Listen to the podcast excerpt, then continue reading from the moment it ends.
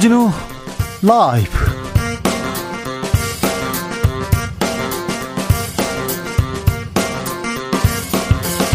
2022년 6월 22일 수요일입니다. 안녕하십니까. 주진우입니다. 국민의힘 윤리가 오늘 저녁 이준석 대표 징계 심의에 돌입합니다. 쟁점은 성상납 증거 인멸 교사 의혹. 이 대표는 주진우 라이브에서 윤리에 출석하겠다 이렇게 밝혔는데요. 출석 요청 거절당했다고 합니다. 민주당은 전당대회 8월 말에 열기로 했습니다. 출사표 이어지는 가운데 혁신하겠다. 개파 벽 뚫겠다. 세대 교체 하겠다. 이렇게 외치고 있는데요. 민주당은 무엇을 어떻게 바꿀 것인지 97세대 박주민 의원에게 물어봅니다. 윤석열 대통령 탈원전 5년 바보 같은 짓을 했다. 이렇게 문재인 정부 탈원전 정책을 정면 비판했습니다. 탈원전이라고 해서 100% 탈원전을 안 하겠다 이런 얘기가 아니었는데요. 아, 윤석열 대통령 신한울 3, 4호기 건설 재개 바로 추진하겠다고 밝힌 바도 있습니다. 자, 윤 대통령의 문재인 정부 뒤집기 이슈 티키타카에서 짚어봅니다. 윤석열 정부의 정책 방향, 원전, 대북, 부동산, 경제, 문재인 정부와 정반대로 가고 있습니다. 지난주에 경제정책 와이노믹스 발표했는데요. MB노믹스 꼭 닮았다. 이런 얘기 계속 나옵니다. 야당은 부자 감세 지적했고요. 참여연대에서는 시장 맞는 기조 이거 수조에, 수정해야 된다. 거꾸로 가는 정책이다. 비판했습니다. 코스피 코스닥은 계속 떨어지고 있습니다. 어, 또 환율도 뭐 1,300원 선에 근접했어요. 와이노믹스 과연 우리 경제 살릴 수 있을까요? 기자들의 수다에서 자세히 알아보겠습니다. 나비처럼 날아 벌처럼 쏜다. 여기는 주진우 라이브입니다. 오늘도 자중차에 겸손하고 진정성 있게 여러분과 함께 하겠습니다. 아이고 걱정거리가 하나 더 늘었습니다. 원숭이 두창 환자가 국내에 처음 발생했습니다. 독일에서 입국한 내국인인데요. 자세한 내용 주스에서 전해드리겠습니다. 그리고 오늘 어 더웠죠. 더우시죠. 때일은 더위가 몰려왔습니다. 저도 저 차에서 33도 찍는 거 봤는데 비 소식이 있긴 합니다만 무척 더운데 힘내고 계십시오. 열돔이라고 이렇게 한 번 더위가 이렇게 찾아오면 잘 물러나지 않습니다. 미국에서 열돔 현상 계속 이어지고 있고요. 스페인에서는 43도 넘었고요. 프랑스 40도 넘었고요. 6월 초에 인도 파키스탄에서는 50도 넘었고요. 아, 때 이른 폭염은 인간이 부른 재앙이라고 환경 전문가들은 지적하고 있습니다. 기후 위기에 바로 대응해야 됩니다. 나는 뭘 할 건지 고민해야 됩니다. 아, 오늘처럼 더운 날 밖에서 일하는 분들 참 건강 걱정입니다. 아, 이런 분들 주진우 라이브 듣고 계시면 연락 주십시오. 오늘 뭐 하면서 아, 주진우 라이브 함께하고 계신지 그리고 최고 기온 몇 도까지 찍었는지 아이고 저는 이렇게 더웠어요 이런 얘기도 보내주십시오 그러면 저희가 추첨해서 아이스 아메리카노 아, 아 쏘겠습니다. 샵 9730 짧은 문자 50원 긴 문자는 100원이고요. 콩으로 보내시면 무료입니다. 그럼 주진우 라이브 시작하겠습니다.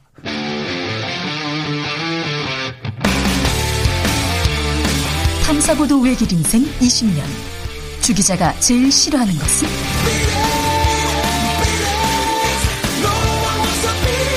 이 세상에서 비리와 부리가 사라지는 그날까지 오늘도 흔들림 없이 주진우 라이브와 함께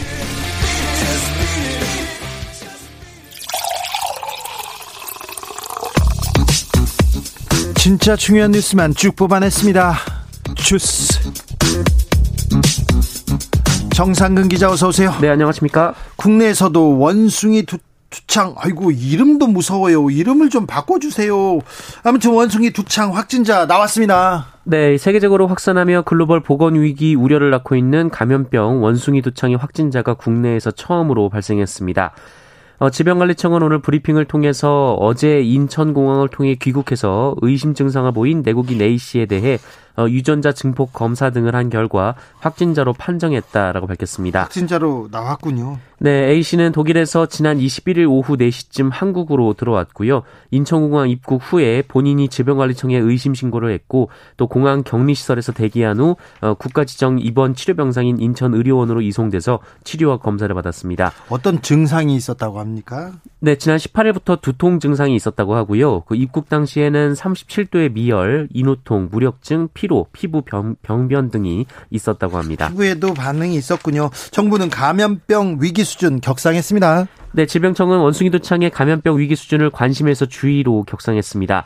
어, 이에 따라 국장급이 이끄는 현재 대책반을 질병관리청장이 본부장인 중앙방역대책본부로 격상해서 다부처 협력 체계를 구축했습니다. 이거 감염병입니다. 접촉 통해서 지금 감염되고 있어요. 네, 접촉을 통해서 감염되는 것으로 알려졌고요. 호흡기 전파도 가능은 하지만 흔하지는 않은 것으로 전해졌습니다. 주로 접촉이군요. 네, 감염되면 발열, 두통, 근육통, 근, 어, 근무력증, 오한, 허약감, 림프절 병증 등을 시작으로 어, 1, 3일 후에 발진 증상을 보이고요.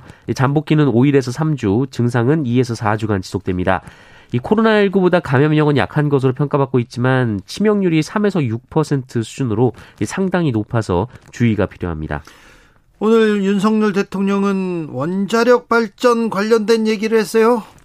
네, 윤석열 대통령은 오늘 경남 창원에 소재한 원자력 발전 설비 업체를 방문해서 문재인 정부의 탈원전 정책을 두고 바보 같은 짓이라고 주장했습니다. 바보 같은 짓이요? 네, 어, 5년간 바보 같은 짓 안 하고 원전 생태계를 더욱 탄탄히 구축했다면 지금은 아마 경쟁자가 없었을 것이라면서 어, 더 키워나가야 할 원전 산업이 수년간 어려움에 직면해서 아주 안타깝고 지금이라도 바로잡아야 한다라고 말했습니다. 2011년 동일본 대지진이 있었습니다. 그때 쓰나미가 있었고요. 후쿠시마 원전 사고가 있었습니다. 그래서 아, 전 세계가 탈원전 얘기를 했습니다.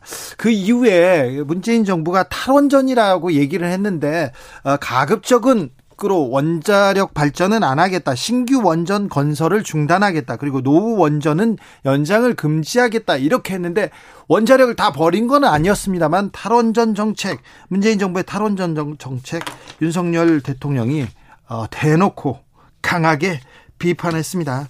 윤 대통령 다음 주에는 나토 갑니다.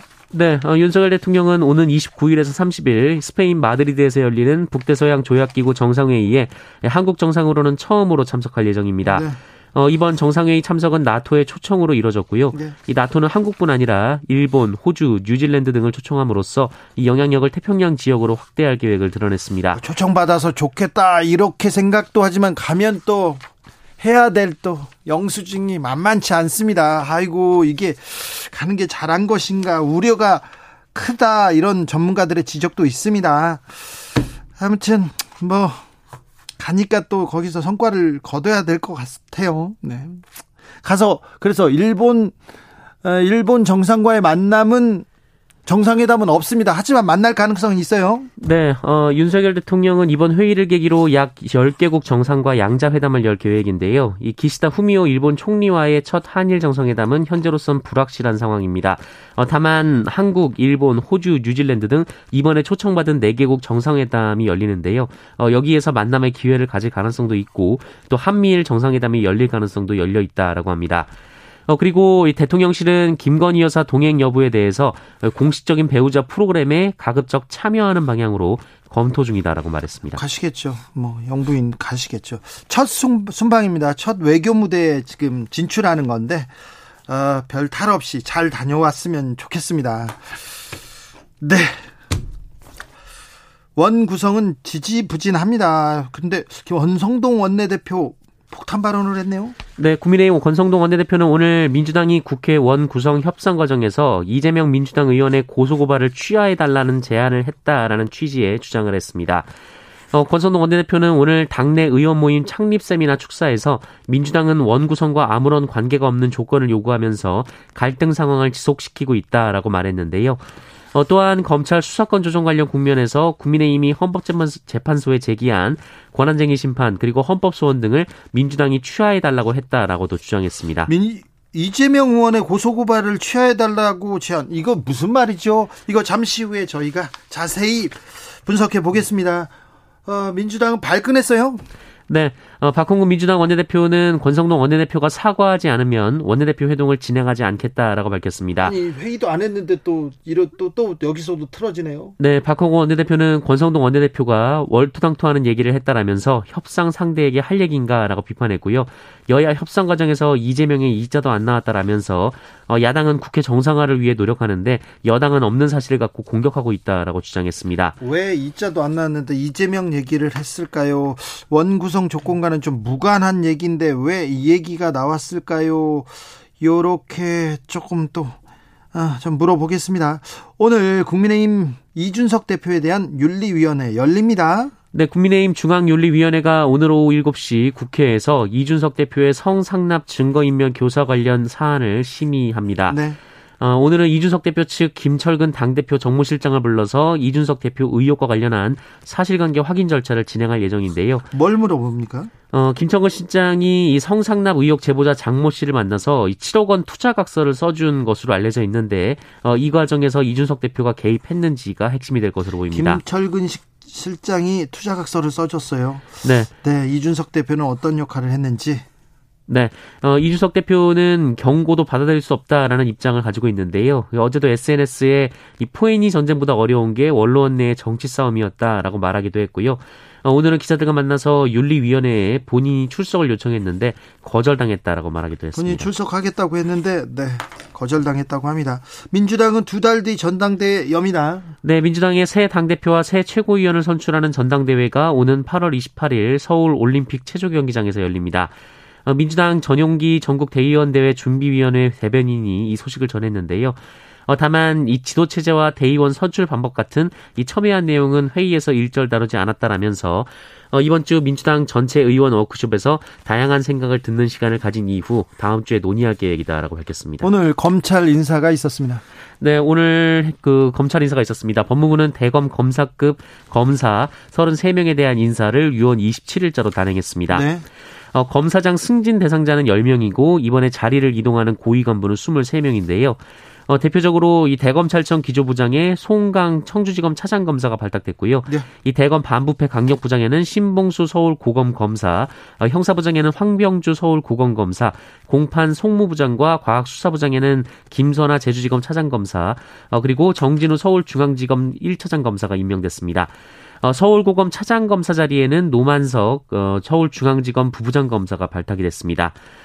어, 서울 동부지검장에는 임관혁 광주고검검사, 서울 북부지검장에는 정영학 어, 울산지검 차장검사, 네. 의정부지검장에는 신흥석 서울고검검사 등이 발령받았습니다. 특수통의 약진이라고 볼 수 있습니다. 특 별히 그 빅포라고 합니다. 검찰에 요직이 있는데 예전엔 중수부장 이렇게 얘기했던 그 자리가 반부패 강력부장입니다. 대검에 그 자리는 한동훈 법무부 장관이 그 자리에 갔었죠. 그 후임이 누가 가느냐?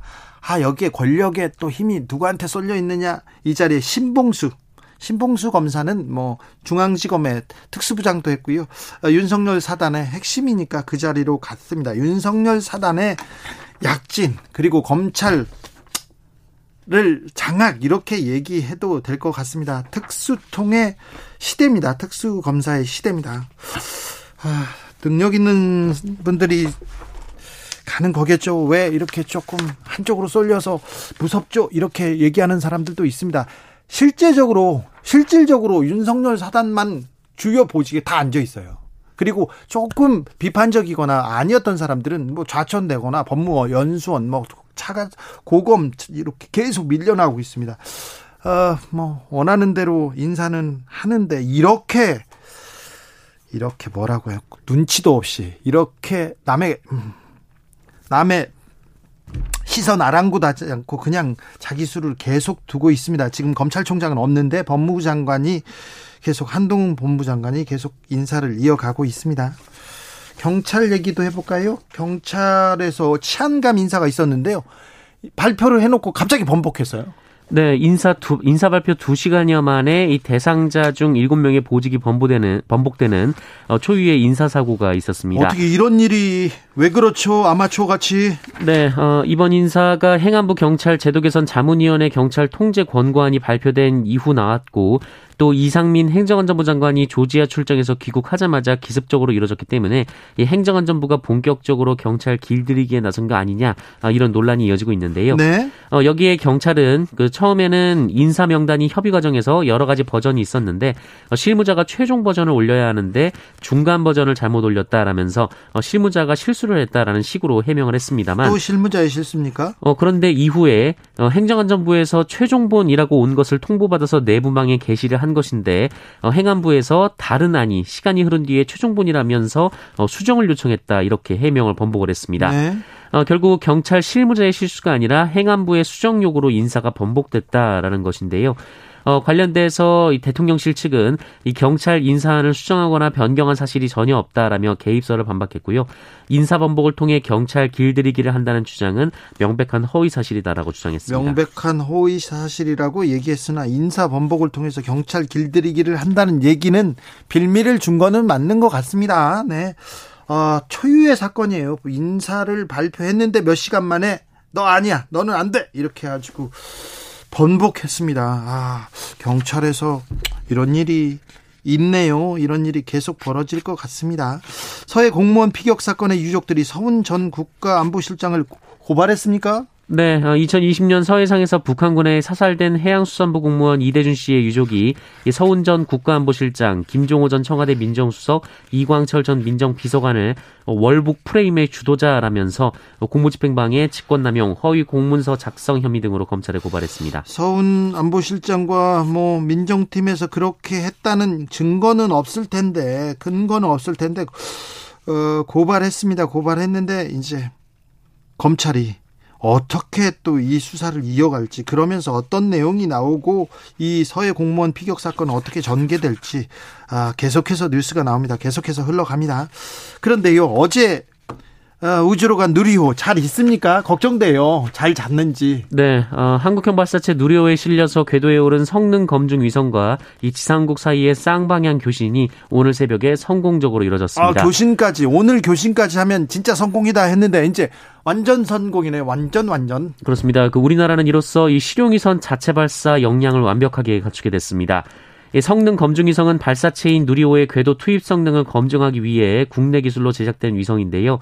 어, 오늘 새벽 교신에서 상세 정보 데이터를 두 차례 보냈고 어, 이에 따르면 위성의 상태는 양호하고 모든 기능이 정상적으로 작동되고 있다라고 합니다. 네. 어, 한편 항우연은 향후 일주일간 위성의 상태를 계속 점검하면서 자세를 안정화한다라는 예정입니다. 그리고 이달 29일부터 국내 대학에서 개발한 큐브 위성을 하나씩 사출할 예정이라고 합니다. 아무튼 누리호는 잘 지내고 있다고 합니다. 네, 멀리 있지만 계속 돌면서 우리 주변에 있으니 누리호 소식 전하겠습니다. 우리만 잘 있으면 되는데. 네. 걱정이네요. 산업 현장에 실습 나온 대학생이 있어요. 그런데 기계에 끼어서 사망하는 사고가 벌어졌어요. 네, 그제 오전 경기도 고양시의 한 화훼 농가에서 실습 중이던 대학생이 흙과 비료를 섞는 기계에 흙을 붓다가 어, 안쪽으로 떨어져 숨지는 사고가 있었습니다. 숨진 남성은 화해학과 2학년 학생으로 현장 실습을 하러 나왔다가 사고를 당한 것으로 전해졌습니다. 어, 해당 학교의 화해학과는 2학년들에게 장기 현장 실습을 의무화하고 있는데요. 실습 종료를 불과 열흘 앞두고 사고가 났습니다. 어, 사고 당시 현장에는 다른 실습생 한명과 농가 직원 두명이 있었는데요. 학교의 현장 실습 관련 안전 규정은 현장 교수가 정한 안전 수칙을 준수하라라는 게 전부였다고 합니다. 어, 여기서 말하는 현장 교수가 이 다름 아닌 실습 장소의 사업주인데요. 학교 측이 사실상 화해 농가에 학생의 안전을 떠넘긴 상황이 됐습니다. 아무런 안전 장치가 없고 뭐 안전 수칙도 없다는 거네. 네, 게다가 현장 실습을 할 경우 이 실습 기관에 산재보험 가입이 의무화돼 있는데 숨진, 학, 숨진 학생은 이마저도 가입돼 있지 않았던 것으로 확인됐습니다. 어, 이에 고용노동부는 현장 조사를 통해 해당 사업장이 산업안전보건법을 어긴 것으로 볼 수 있을지 검토하고 있습니다. 아이고 실습 나갔는데 안타깝습니다. 택배 과로사에 대한 사회적 합의 체결된 지 1년 지났습니다. 저희가 계속 이 뉴스를 전해드리는데 얼마 전에 또 택배 노동자가 숨졌습니다. 네, CJ 대한통운 소속의 택배 노동자 전모 씨가 지난 14일 새벽 이 평소처럼 출근 준비를 하다가 뇌출혈로 쓰러진 뒤 수술도 하지 못한 채 숨을 거둔 일이 있었습니다. 또 CJ 대한통운입니다. 네, 택배를 한 지 3년 만이었는데요. 이 유족은 전모 씨가 매주 70시간 근무를 해왔다라고 주장하고 70시간요? 있습니다. 70시간요? 일요일도 없이 10시간을 하루에 꼬박 일했다는 얘기네요. 네, 이 지난해 6월 만들어진 과로사를 막기 위한 사회적 합의에서는 이 택배 분류 작업을 별도의 작업자가 맡는 것이 핵심이었는데 네. 현장 에서는 이 원칙이 지켜지지 않았다라고 노조는 말하고 있습니다. 아직도요. 이것 때문에 파업까지 하고 이거 지켜주기로 했지 않습니까? 네, 이에 대해 CJ 대한통운 측은 이 고인이 지난 3월 건강검진에서 동맥경화, 혈압 등 판정을 받아서 건강관리 프로그램이 적용되고 있었고 이 주당 작업 시간도 70시간보다 적은 55시간이었다 어, 이렇게 주장을 했는데요. 어, 다만 산재 신청에는 협조를 하겠다라고 했습니다. 어, 그러나 노조 측은 대한통운 측이 의도적으로 분류 작업을 빼고 이야기하고 있다면서 고인이 고인의 건강이 악화된 건 역시 택배 업무를 시작한 뒤였다라고 반박했습니다. 아휴 안타까운 죽음이 또 전해졌습니다. 주스 정상근 기자 함께했습니다. 감사합니다. 고맙습니다. 아, 더운 날 어떻게 지내시는지 물어봤더니 엄청 덥군요. 조현실님 너무 더워요. 충북, 충북 영동 38도 38도라고요. 어, 운전대가 어찌나 뜨겁던지 은행이 최고인 듯 싶습니다. 최, 근데요 요즘은 은행도 없어져 가지고 갈 데가 없어요. 그리고 가서 앉아 있으면요. 어우 네 눈치도 보이고 충북 영동 38도. 어, 그래서 영동 포도가 맛있는지, 어우, 네, 뜨겁군요.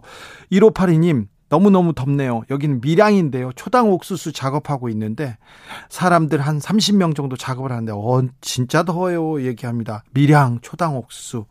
네. 초당 옥수수가 어, 어느 지명이 아니라 어우 너무 달아서 초당 어 초초초 당 그래서 초당이라고 합니다. 저는 얼마 전에 알아가지고요. 네. 9361님 여기는 대구입니다. 다른 지역에 사시는 분들은 오늘 더 더웠다는 말씀하지 마세요. 네, 알겠습니다. 대구. 네. 알겠습니다. 네, 대구 앞에서 감히 6716님 늘 잘 듣고 있습니다. 비 오기 전 마지막 남은 입을 빨아놓고 저녁 준비하면서 라디오 듣고 있습니다. 너무 더워서요. 저녁 준비도 귀찮습니다. 하루 정도는 하지 마세요. 저녁. 그냥 하지 말고 좀 기다려 보세요. 그리고 오늘은 어떻게 하자 이렇게 좀 얘기해 보시면 엄마의 소중함에 대해서 이렇게 또 다시 한번 생각할 때 너무 더우면요. 쉬었다 하십시오.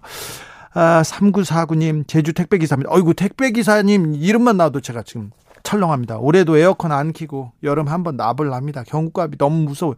아이고 그래도요 에어컨은 켜야죠. 그래도 건강 지켜야죠. 건강 챙기십시오. 5452님 체육교사입니다. 20년 차인데요. 어, 체육교사. 네. 6월에 아이들이 이렇게나 더워하는 건 처음 봅니다. 저도 이렇게 더운데 아이들은 어떨까요? 아이들이 건강한 지구에서 살아남았으면 하는데 걱정스럽습니다. 그렇습니까? 6월에 이렇게 더우면 그 나가지 말아라. 그래도 나갈 거리요. 그래도 뛰어 나갈 것, 놀 텐데. 체육교사가 20년 일했는데 이렇게 6월에 더웠던 건 처음이라는 걸 보면 올해 6월이 덥긴 더운가 봅니다. 건강 관리 잘 하셔야 되겠습니다. 아, 교통정보센터로 가볼까요? 김한나 씨.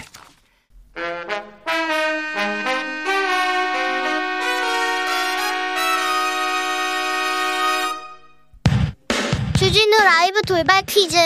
오늘의 돌발 퀴즈는 객관식으로 준비했습니다. 문제를 잘 듣고 보기와 정답을 정확히 적어 보내주세요. 어제 성공적으로 발사된 누리호는 목표 궤도에 정확하게 위성을 올려놓으면서 임무를 성공적으로 마쳤습니다. 남극 이곳에 설치된 교신 장치와 누리호가 성공적으로 신호를 주고받았고요. 지금까지 위성의 상태와 모든 기능이 양호한 것으로 확인됐습니다. 자, 여기서 문제 드릴게요. 1988년 2월에 건설한 대한민국 남극의 과학기지인 이곳의 이름은 무엇일까요? 보기 드릴게요. 1번 세종기지, 2번 하문센 스코기지, 다시 들려드릴게요. 1번 세종기지, 2번 하문센 스코기지, 샵 9730 짧은 문자 50원 긴 문자는 100원입니다. 지금부터 정답 보내주시는 분들 중 추첨을 통해 햄버거 쿠폰 드리겠습니다. 주진우 라이브 돌발 퀴즈 내일 또 만나요.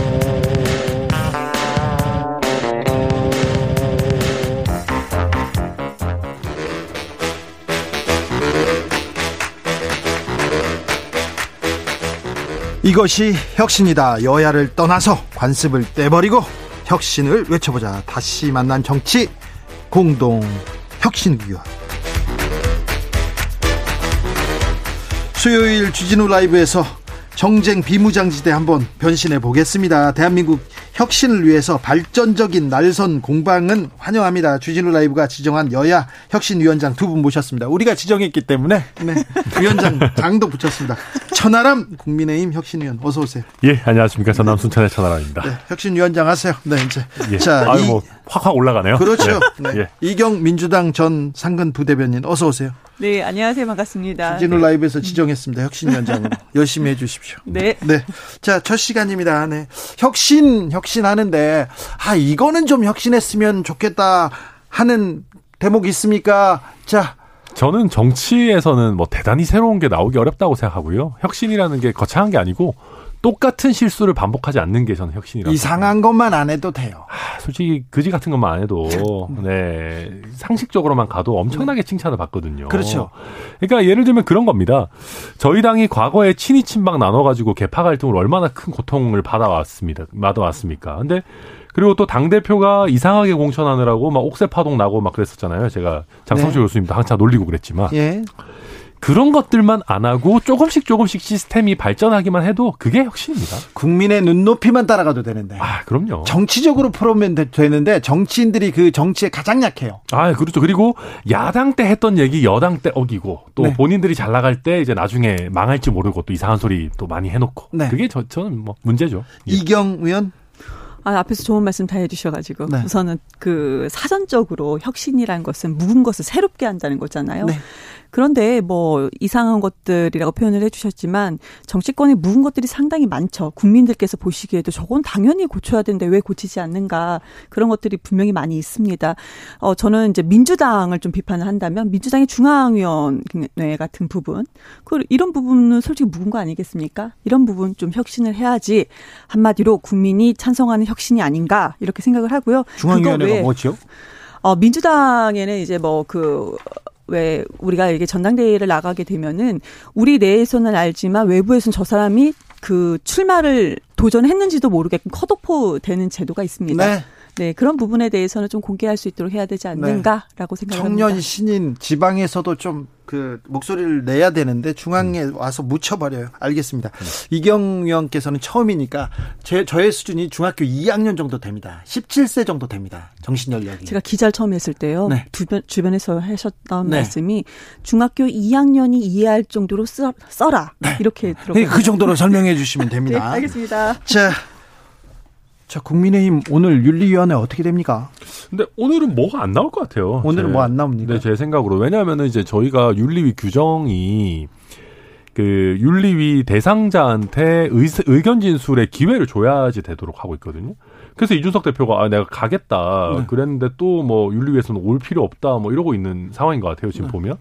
그래서 이제 이준석 대표에 대한 징계를 결정하려면 의견 지수를 기회를 줘야 되는데 오늘은 당장 그렇게까지 뭐 결정 뭐 이렇게까지 안 할 것 같아요. 아, 근데 돌아가는 분위기 윤리를 보니까. 얼마나 할 거예요? 아. 윤리 아, 문제를 가지고 얼마나 끌 거예요? 저도 지긋지긋합니다. 아니, 지금 솔직히 이거 윤리위가 이렇게 돼가지고 그러니까 이준석 당 대표의 이미지 타격도 타격이지만 저희 당의 이미지 타격도 되게 크거든요. 네, 뭐 계속 제목에 성상남 의혹이 나오잖아요. 아, 그러니까 이게 지금 이제 민주당도 잘 못하고 있으니까 망정이지 이게 민주당이 잘했었으면 저희 지지율 당 지지율 엄청 깎였을 겁니다. 민주당이 가만히만 있어도. 아 그럼요. 그러니까 민주당이 가만히 있어 무건 수행만 했어도 지금 큰일 날 아, 뻔했어요. 큰 낭패를 봤죠. 네. 네. 네. 자 두 분 하신 말씀에 네. 재미있게 들었으나 저는 동의할 수 없고요. 네.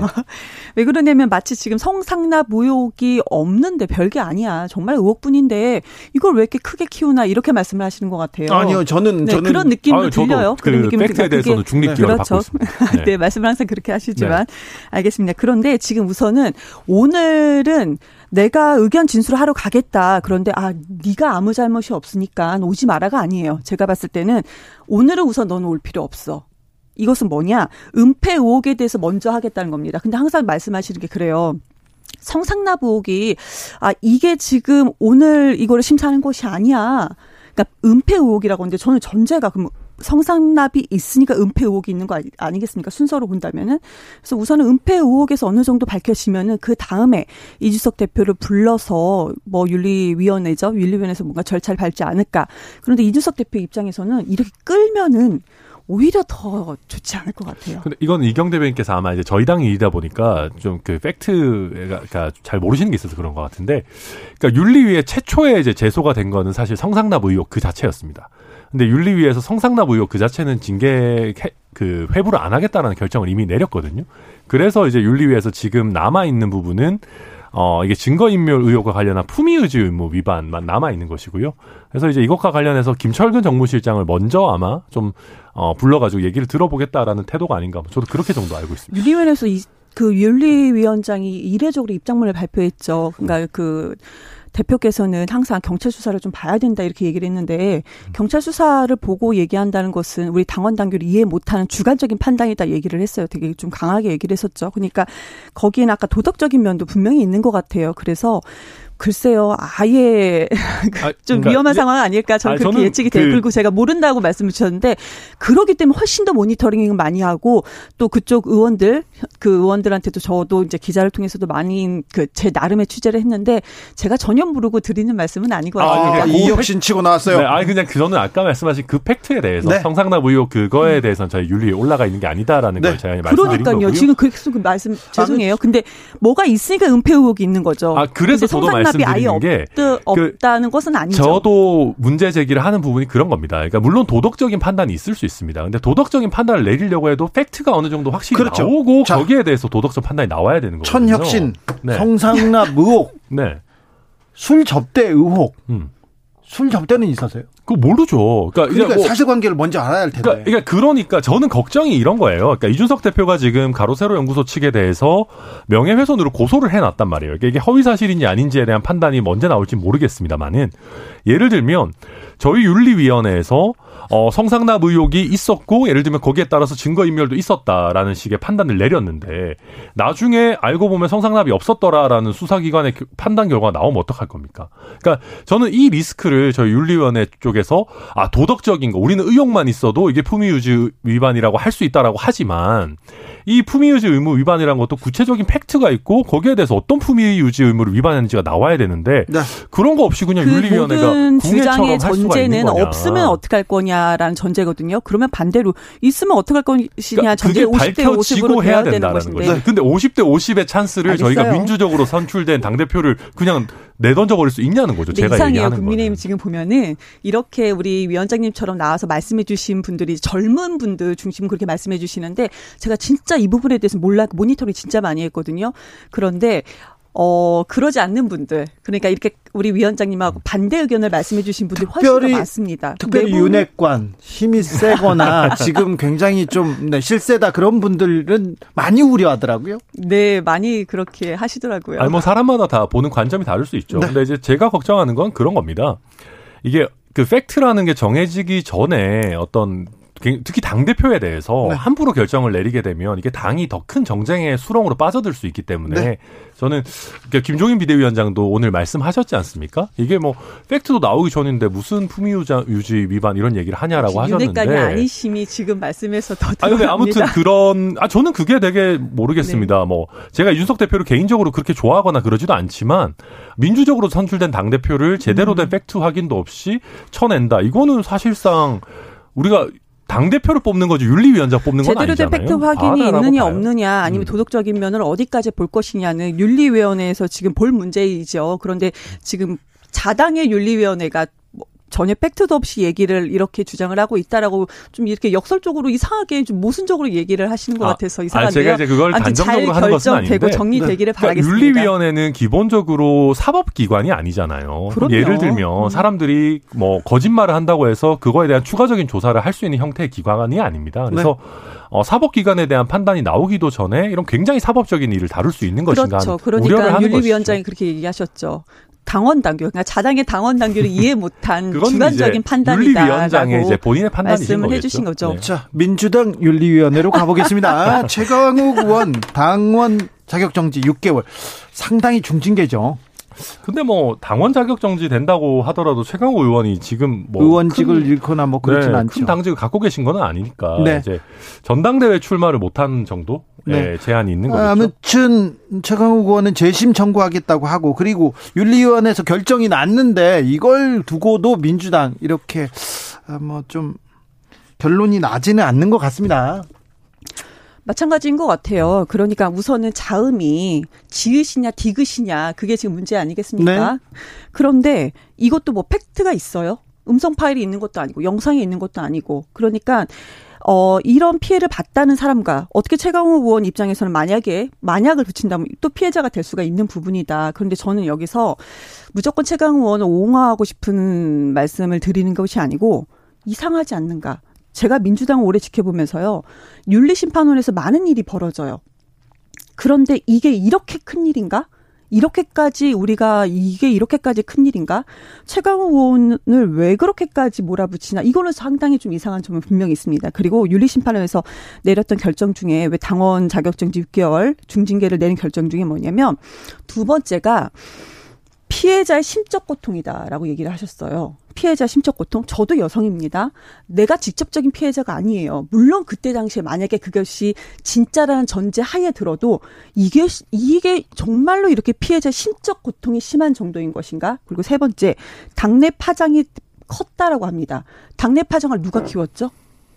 특정인들이 키운 부분이 분명히 있습니다. 저는 그래서 솔직히 이 결정에 대해서는 말가알부를 저는 하지 않겠습니다. 그렇지만은 이것이 이렇게 그 6개월의 중징계를 내릴 정도인가라는 부분에 대해서는 조금 이상하다는 점은 분명히 예, 있습니다. 예, 저는 이경 대변인님의 의견이 민주당의 주류 의견이 되기를 바라고 예, 잘하고 계시다고 생각합니다. 저의 개인적인 예. 의견이라 말씀을 드렸고요. 네. 어, 민주당에는 민주주의가 있는 것이죠. 아, 그럼요. 다양한 의견이 네, 있는 저희도 것입니다. 다, 다양한 의견이 있습니다. 다만 어, 이게 쌍디귿이라고 들은 민주당 보좌진들이 굉장히 많으시다는 거죠. 민주당 보좌진 협의회에서 굉장히 이례적으로 어, 자당의 국회의원에 대해서 강한 문제 제기를 했고요. 그때 당시 이제 화상회의에서 정말 많은 보좌진들이 거기에 있었습니다. 그분들이 잘못 들었다면 이런 식의 판단을 하진 않았겠죠. 윤리심판원에서도 그렇게 결정한 거죠. 네, 그럼요. 그래서 그 이제 뭐 사실 이게 요즘 같은 경우에는 일반 사기업에서도 예를 들면 회의석상에서 어 다른 여러 사람들이 있는데 꼭 뭐 이성이 아니다 하더라도 이런 식의 이제 뭐 쌍디급 발언 같은 걸 하게 되면 당연히 징계를 받습니다. 근데 이걸 뭐 당연히 국회의원 정도 되시는 분이면 당연히 징계를 받으실 수밖에 없고요. 그런데 지금 쌍, 뭐 짤짤이는 치는 게 아니니까요. 우리 네. 위원장님의 말씀 중에는 뭐 어떤 모순이냐면 음.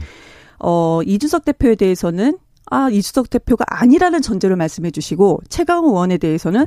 최강호 의원이 이런 일을 했다라는 전제를 얘기를 하시는 거예요. 아니, 왜냐하면 최강호 이거는, 의원의 이거는 경우에는 그렇게 이렇게 좀 모순적인 아니, 그러니까 하시면 안 된다라는 네, 최강호 의원의 싶어요. 경우에는 당내에 수많은 증인들이 있는 거잖아요. 그러니까 그분들이 직접 증언을 하신 거고요. 그래서 그거에 따라서 윤리심판원이 판단을 그래요. 하신 이준석 거고. 대표도 이준석 오늘 뭐 영상이 나오겠죠. 7시인가요? 아니 뭐 지켜보시죠. 네. 근데 그것도 네. 가세현이 안 하겠다 그랬더라고요. 근데 아무튼 어, 이준석 대표 같은 경우에는 성상납 의혹 자체는 사실 10년이 된 일이고요. 그래서 그러기 때문에 제가 팩트에 대해서 10년이 된 일이다? 네, 2013년의 일이지 않습니까? 아니, 이게 그러면 성상납 의혹이 진짜 성, 의혹이 아니라고 하면 10년이 지났으면 아니라는 얘기세요? 아, 그러니까 제 얘기가 10년이 아니잖아요. 지나서 지금 그리고 팩트가 지금 확실하지 않다는 얘기를 이거하고 동일선상에서 놓고 말하는 자, 게 말이 됩니까? 아주 좋아요. 아주 좋은데. 예. 네. 시작하세요. 네. 그러니까 최강욱 의원 같은 경우는 최근에 있었던 일이고 여기에 대한 증인들이 복수로 있고 팩트 자체가 확인되는 일이니까 말씀을 네. 드리는 것이고 이준석 대표 같은 경우는 굉장히 과거에 확인되지도 않았던 일에 대해서 뭐 얘기를 하고 있는 거니까 이건 완전히 전제 자체가 다른 지금 거죠. 지금 전제 자체가 다른 거는 확인되지 않은 일이다? 확인되지는 않은 일인지 아닌지 네. 지금 압니까? 그 확인이 안 아니, 됐잖아요. 확인되고 실제로. 있는 중인지 압니까? 실제 그러니까 이준석 대표가 당시에 수사기관에 대해서 처벌받은 적도 잠시만요. 없는 거니까요. 어, 이경 네. 자 위원장 물어볼게요. 자 윤린 심판원에서 이렇게 사실관계를 따져봤을 거 아닙니까? 그래서 이렇게 결정을 내렸는데 그 사실관계에 대해서 최강욱 의원은 나는 안 했다 부인하고 있어요. 그죠? 근데 윤리심판원에서는 아 안 했다고 하지만 이 입장에 대해서는 아니다 아니라고 보는 거죠. 지금 최강욱 의원의 주장을.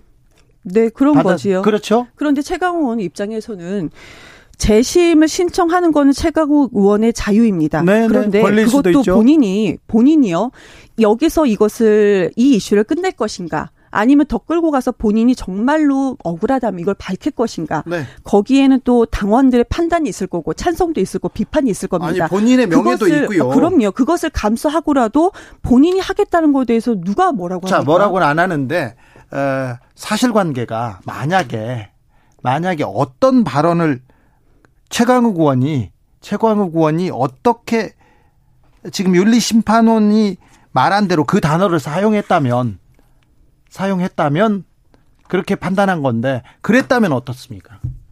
저는요 아까부터 그 전제였잖아요. 뭐뭐 라면.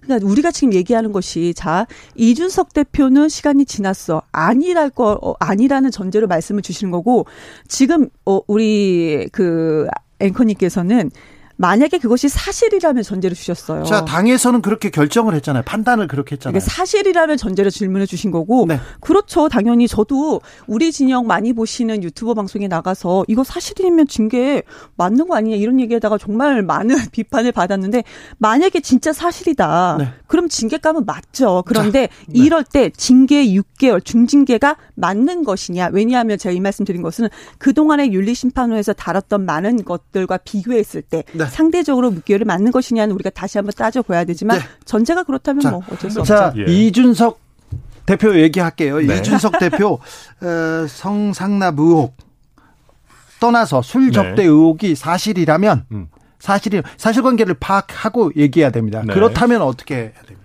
아, 뭐, 술 접대를 받았다. 글쎄요, 저는 2013년에 이준석에게 굳이 접대를 해야 됐을까? 일단 의문입니다. 왜냐면 그때, 일단 그때 만약에. 마시고요. 사실이라면 어떻게 할 것이냐. 그것만 대답을 아니, 해주세요. 2013년에 이준석이 누군가에게 술을 얻어먹으면 안 되는 존재였는지 저는 잘 모르겠습니다. 왜냐하면 그 정, 그때 당시에 이준석은 지금의 저 정도 내지는 저보다 약간 더 잘 나가는 정도였거든요. 비대위원이었으니까. 아유, 왜 또 본인을 또 이렇게 겸손하게. 아니, 자, 그런데 아무튼. 아니, 그래도 좀 그래요? 2013년이니까. 네, 당대표 이준석은 아니었죠. 네, 그때는 2013년에 비대위원 이준석이었고 네. 굉장히 그냥 뭐 쩔이었죠, 사실은. 쩔이었고 약간 이제 찌질한 느낌의 네. 그 젊은 느낌 억지로 내려고 당에서 갖다 놓은 장식품 같은 느낌이었는데. 네. 알겠습니다. 쩌리 단어는 사과합니다. 아, 제가. 쩌리 쓰면 안 되는군요. 네, 죄송합니다. 자, 저희는 네. 뭐 KBS 공영방송이기 때문에. 네.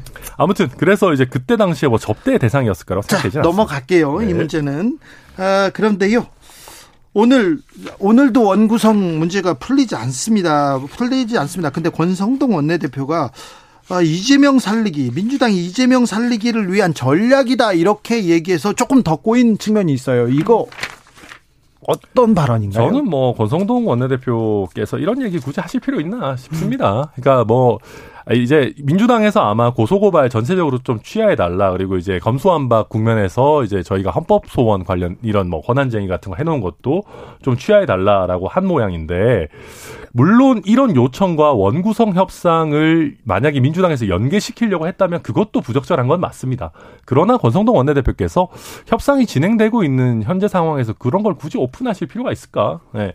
조금 더 원구성 협상의 속도를 내는 게 더 더 중요하다 그렇게 생각됩니다. 네. 저는 갑자기 이재명 살리기가 왜 나오는지 아니, 민주당 내에서도 이재명 살리기가 없는데 지금 저희가 뭐 대신 살려드리죠. 예. 그래요? 그러면은 네, 원구성에 협상해 주시죠. 그러면 뭐잘 해야겠죠. 예. 원구성에 협상 안 해주시잖아요. 지금. 아 근데 네. 저는 그런데 지금 이렇게 원구성이 협상이 되지 않고 이런 상황에서는 저는 오히려 여당, 정부 여당 아니겠습니까? 정부 여당이 발등에 불 떨어져서 더 어려운 상황인데 오히려 왜 이걸 안 하고 있지? 그럼 국민한테 어, 더 지지율이 낮아지고 지금 윤석열 대통령 지지율이 지금 임기 완전 초반인데도 40%대로 떨어지는 경우가 어디 있습니까? 이런 상황이에요, 지금. 48% 정도 나온다고 뭐 언론에서는 얘기를 하고 있는데 그러면 오히려 구, 지금 현재에서는 여당에서 좀 더 해야 되지 않는가라는 생각이 들어요. 만약에 나, 야당에서 무조건 발목 잡기 한다. 그럼 야당 지지율, 민주당 지지율 훨씬 더 많이 떨어질 겁니다. 근데 이것이 뻔히 보이는데 왜 여당에선 저렇게 여유를 부리는지 좀 자. 윤석열 대통령 지지율 떨어져 있고요. 그 국민의힘 지지율도 좀 문제가 있지만 민주당 지지율 만만치 않습니다. 더 많이 민주당 떨어졌어요. 조금 있으면은요, 네. 어, 그거 될 거예요. 전당대회가 있죠. 지금 전당대회를 앞두고 지금 현재는 좀 몸살을 앓고 있는 그런 정도다. 근데 민주당 야당이지 않습니까? 다시 야당의 모습을 보이면은 되지 않겠습니까? 그리고 이미 선거에서 졌기 때문에 지금은 이제 다시 한번 우리가 서로 간에 총질하지 않고 나아가는 방향으로 지금 잘 진행되고 있다고 저는 믿습니다. 민주당은 잘 예 야당이시긴 한데 워낙 의석수가 많다 보니까 아직 별로 이렇게 절박한 느낌은 아닌 것 같아요. 예, 그 그래서 아직까지 내부 뭐 여러 가지 뭐 내용이 있는 것 같기는 한데 저는 그렇게 생각합니다. 어, 그, 뭐, 원구성 협상과 관련해서 결국 핵심 법사위 아니겠습니까? 네. 저는 민주당이 이번에 대선에서도 민주당이 이길 것 같다라고 생각하다가 여러 가지 실책들을 해놓은 것들이 있어요. 한번 상상을 해보십시오. 만약에 다음번 2년 뒤에 총선에서 민주당이 패배를 하게 되면요. 이런 식으로 의장이랑 법사위원장을 다수당이 독식하는 관행을 계속 유지한다라고 하면 저희 국민의힘 같은 경우는 여당에다가 국회의장에다가 법사위원장까지 가지게 되는 아주 막강한 권한을 가진 거의 뭐 독주할 수 있는 최적의 정당이 되는 거예요. 근데 우리 의회에 몇 안 되는 아주 좋은 관행 중에 하나가 의장과 법사위원장을 분리하고 법사위원장을 소수당에게 갖도록 하는 그런 관행이 었는데 이 관행이 민주당을 보호하는 관행이 될 수도 있거든요. 저는 민주당에서 이런 부분 좀 고려하셨으면 네, 좋겠습니다. 걱정해 주셔서 감사하고요. 그리고 여당이 절박하지 않아, 아, 그러니까 미, 지금 민주당이 절박하지 않아 보인다 말씀은 어 글쎄요, 되게 상당히 절박한데 그렇게 말씀 주셔서 다시 한번 돌아보는 계기가 됐고 그런데 지금 여당은 오히려 그럼 여당은 지금 뭐 하는 건가? 그래서 국민들이 다 보는 앞에서 최고위원과 당 대표가 반말하면서 싸우는 것은 그런 모습을 보이는 네, 것은 뭐 생각하지 얼마나. 국민을 네. 무서워하지 않고 국민이 국민을 얼마나 어려워하지 않으면 그런 모습을 보일까? 오히려 지금 현재로서는 여당이 좀 더 절박한 모습을 보여야 하지 않을까 그렇게 생각합니다. 아, 아까 이경 대변인이 말씀하신 거는 이 리얼미터가 지난 13일에서 17일 전국 18세 이상 2,529명을 대상으로 조사했습니다. 윤 대통령의 국정 수행 지지도는 긍정 48%, 부정 45.4%로 집계됐습니다. 자세한 사항은 리얼미터 홈페이지 아니면 중앙선거 여론조사 심의 네 홈페이지에서 이렇게 찾아보시면 되고요. 자, 아까 죄송합니다. 이경 대변인 말씀하셨어요. 아까 만약에 어, 최강욱 의원이 이런 단어를 썼다면 이거는 징계하는 게 맞다는 얘기를 했을 때 엄청난 비판을 받았다 이렇게 얘기했는데 정치인 팬덤이요. 만약에 이경 대변인이 만약이 아니라 이런 얘기를 하면 지극히 상식적인데 그거에 이렇게 폭탄 이 비난의 화살 막 이렇게 쏟아지고 그럴 때 이런 부분은 조금 자제해야 되는 거 아닌가 그런 생각 들지 않습니까? 제가요, 솔직히 국민의힘 쪽에서 인기가 많아요, 비호감으로. 그래서 국민의힘 쪽에서 저를 엄청나게, 어, 많은 공격을 하거든요. 고발 고소도 상당히 많고요. 그런데 그거는 어쩔 수 없는 숙명이다. 그리고 우리 민주 진영에서도, 어, 저의 모든 방송을 보시지 않고 일부만 보시고 이렇게 비판하신 분들이 계시는데 저는 솔직히 내가 정치를 하겠다라고 나 섰다면은 저는 뭐 구, 국민들에게 세금으로 월급 받는 사람은 아직은 아니잖아요. 그럼에도 불구하고 그런 부분에 대해서 오직하면 저럴까 어느 정도는 마음 자세가 되어 있어야지만이 정치를 할 수 있다고 생각을 합니다. 저는요. 네. 그런데 지금 말씀 주신 걸 팬덤 말씀하시려고 하는 것 같아요. 그런데요. 음, 이게 우리 강성이냐 열성이냐 말씀을 주시는데 민주당이나 국민의힘이나 강성 지지층도 있지만 민주당을 지키는 것은 열성 지지층이다. 그러면 본인에 대해서 국회의원이 발언을 하면 그 부분에 대해서 비판을 받는 거는 어느 정도 감수해야 된다라고 생각합니다. 네, 아니 뭐 팬인 팬덤은 죄가 없죠. 팬분들이 얼마 나 감사한 분들입니까? 정치에 네네. 관심 가져주시고. 근데 이제 문제는 그 팬덤이 어떤 아젠다나 비전 중심으로 모이는 게 아니라 사람 중심으로 모이고 그러다 보니까 그 팬덤을 가진 정치인들이 그 팬덤을 좋은 쪽이 아니라 상대방을 공격하는 쪽으로 많이 썼었어요. 그러니까 노무현 팬덤과 문재인 팬덤 우리가 많이 구별하는데 노무현 팬덤은 팬덤은 조금 더 비전 중심으로 이상 중심으로 모였다면 문재인 팬덤은 그런 거 없이 사람 중심으로 모인 팬덤의 성격이 좀 강해졌었거든요. 그 과정에서 문재인 대통령이 후보 시절에 이 문자 폭탄 같은 것들이 되게 경쟁을 흥미롭게 하는 양념이다 이런 식의 얘기들을 하면서 그 문자 폭탄을 오히려 건- 정치인들이 권장하기 시작한 하나의 분기점이 됐던 거 아닌가 그 이후부터 점점 더 폭력적으로 가고 있는 거 아닌가라는 아쉬움이 듭니다. 이재명 의원이 좀 이것을 좀 그 부드럽게 해달라라는 식으로 말씀을 하셨죠. 그 물론 리더십을 좀 발휘하신 건 아닌가. 그 팬덤 층에서는 그렇게 아닌가 생각이 드는 늦었죠, 것이고요. 근데. 국민의힘에서는 그런 팬덤조차도 없다는 게 문제 아니겠습니까? 국민의힘도 팬덤이 있- 아니 국민의힘은 아니죠. 그쪽에도 팬덤이 있습니다. 김건희 팬덤. 이거는 어떻게 보시는지요? 아 스스로 만든 팬카페요?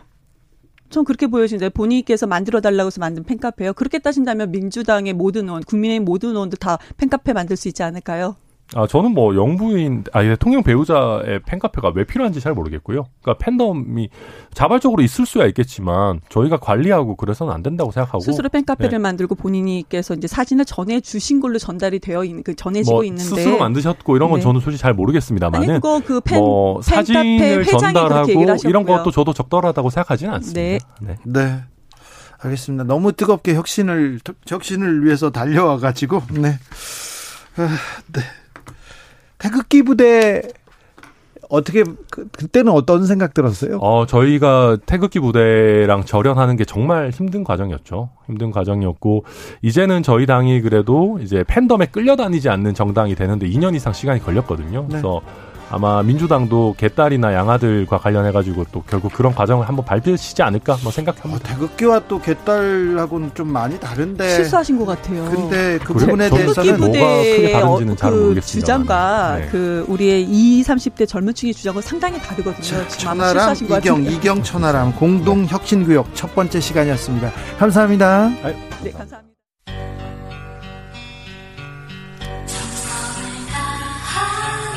정성을 다하는 국민의 방송 KBS 주진우 라이브 그냥 그렇다고요. To the Batmobile. Wave of super energy. 주기자의 1분 우크라이나 전쟁, 유가 상승, 식량 가격 상승, 물가 폭등, 금리 폭등, 환율 폭등, 주가 폭락. 북한 핵실험 위기에 원숭이 두 창까지 왔습니다. 아이고, 코로나 좀 잠잠해지나 했더니 과제들 몰려듭니다. 하나하나가 어려운 숙제입니다. 가만 있어도 한숨이 납니다. 그런데는요, 그런데 국회는 멈춰 서 있습니다.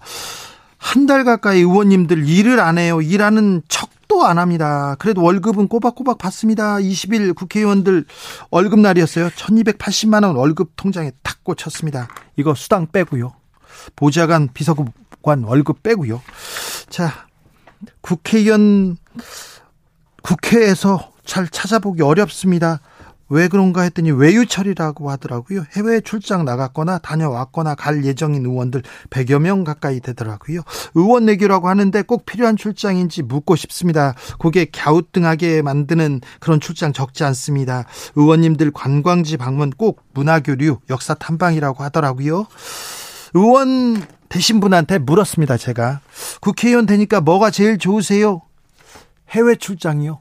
왜요? 그랬더니 신분이 달라졌구나, 출세했구나, 실감하게 만듭니다. 이렇게 설명하더라고요. 의원님들 해외 출장길 공항에서부터 다릅니다.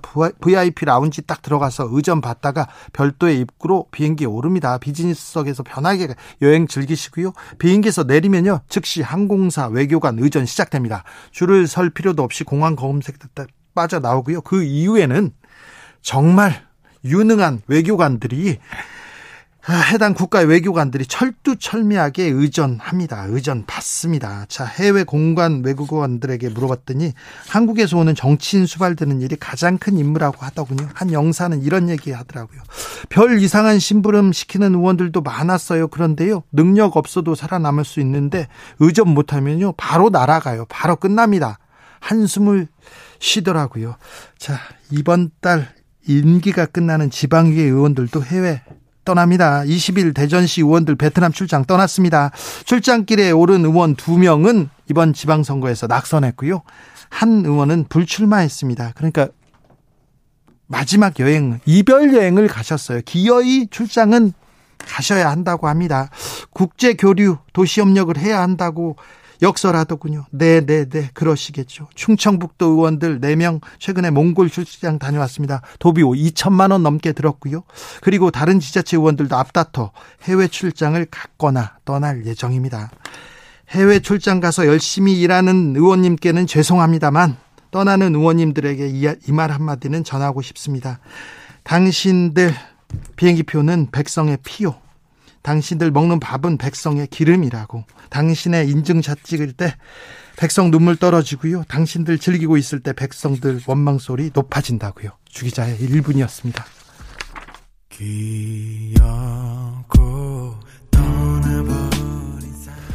하림 출국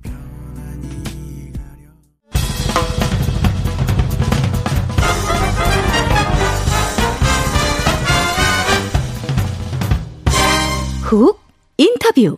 모두를 위한 모두를 향한 모두의 궁금증 훅 인터뷰 여당도 야당도 시끄럽습니다. 시끄러운데 이게 국민을 위해서 시끄러운 건지 국가를 위해서 이렇게 싸우는 건지는 모르겠습니다.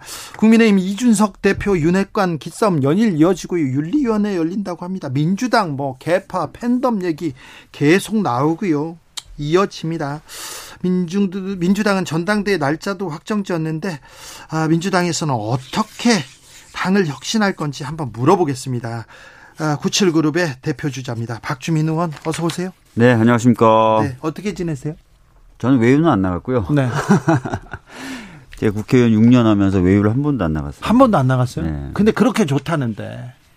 딱 한 번 나간 건 이제 국회의원으로서 외유가 아니라 그 문재인 대통령님 당선되시고 나서 음. 아하, 그렇구나. 특사로. 특사로. 예. 갈 거는 가야죠. 그리고 해외 출장 가는 거 좋습니다. 외유 가기는 가야 되는데. 필요하면 갈 수 있죠. 그렇죠. 예. 필요하면 가서 외, 외교하고 그래야 되는데 너무 누리시더라고요.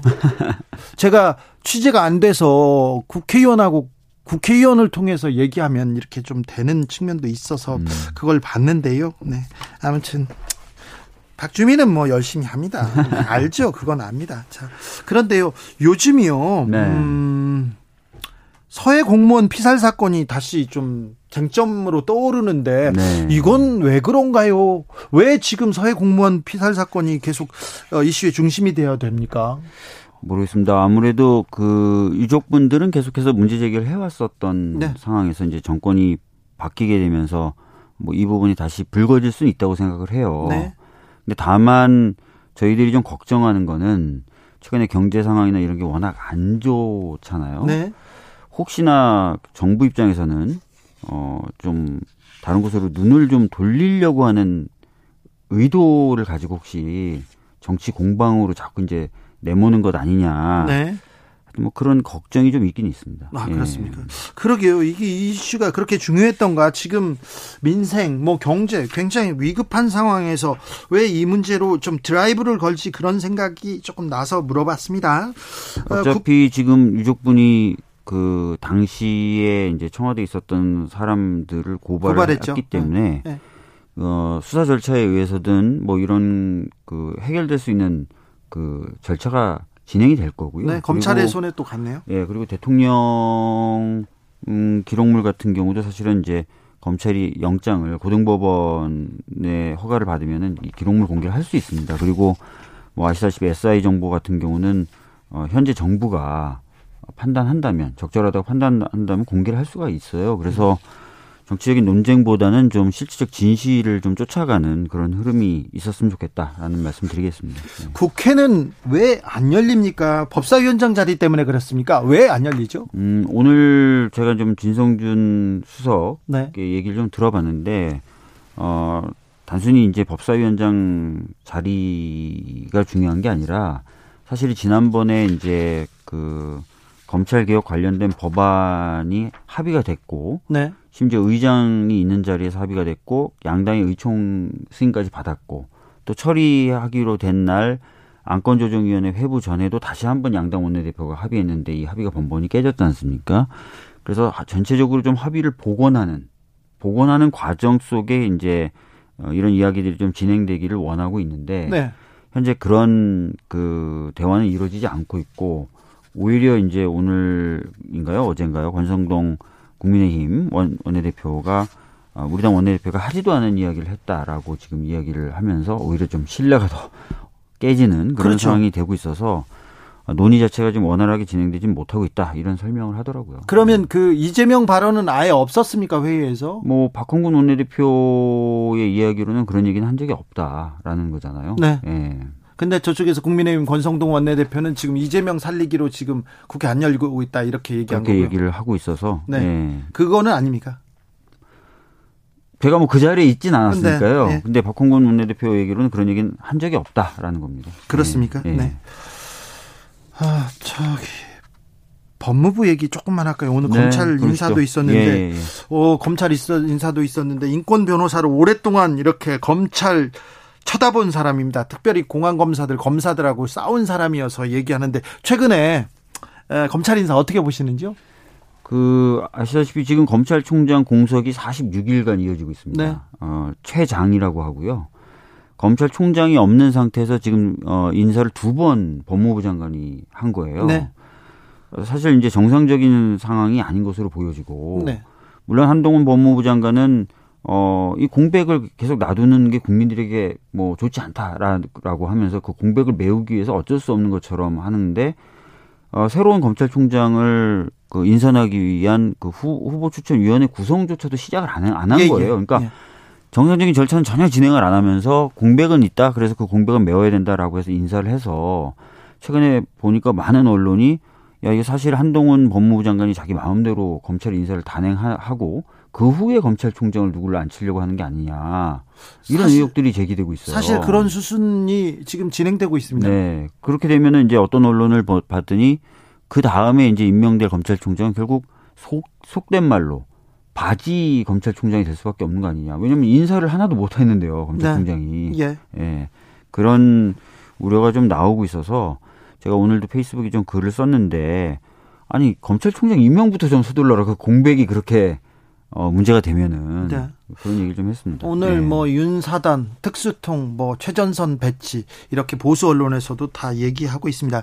어, 저는 한동훈 법무장관 청문회에서 어, 인권 변호사 박주민과 아, 엘리트 검사 한동훈의 매치를 이렇게 이렇게 유심히 봤습니다. 음. 잘 봤어요. 인상 깊었어요.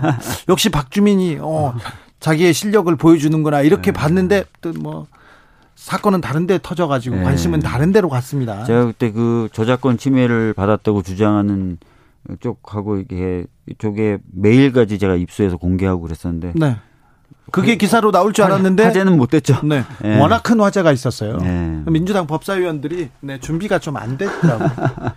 좀안 됐습니다. 네. 네, 아무튼 어, 자 인권 변호사 박주민과 한동훈의 그 이 매치업은 계속 될 것 같으니 여러분도 좀 주목해 보십시오. 자 민주당 혁신은 잘 돼가고 있습니까?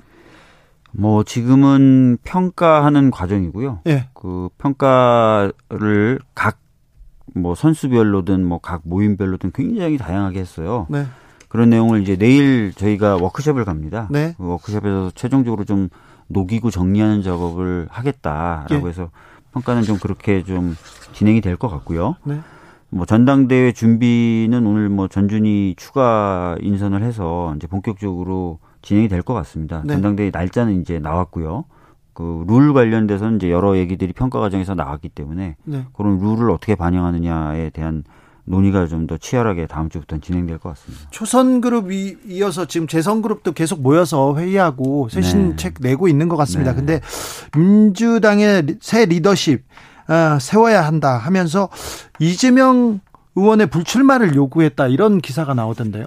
그러니까 오늘 재선 의원 중에 한 34분 정도로 네. 알고 있는데 34분 정도가 이제 동의한 요구안은 이재명 그 고문의 불출마라고 적시되어 있는 게 아니라요. 네.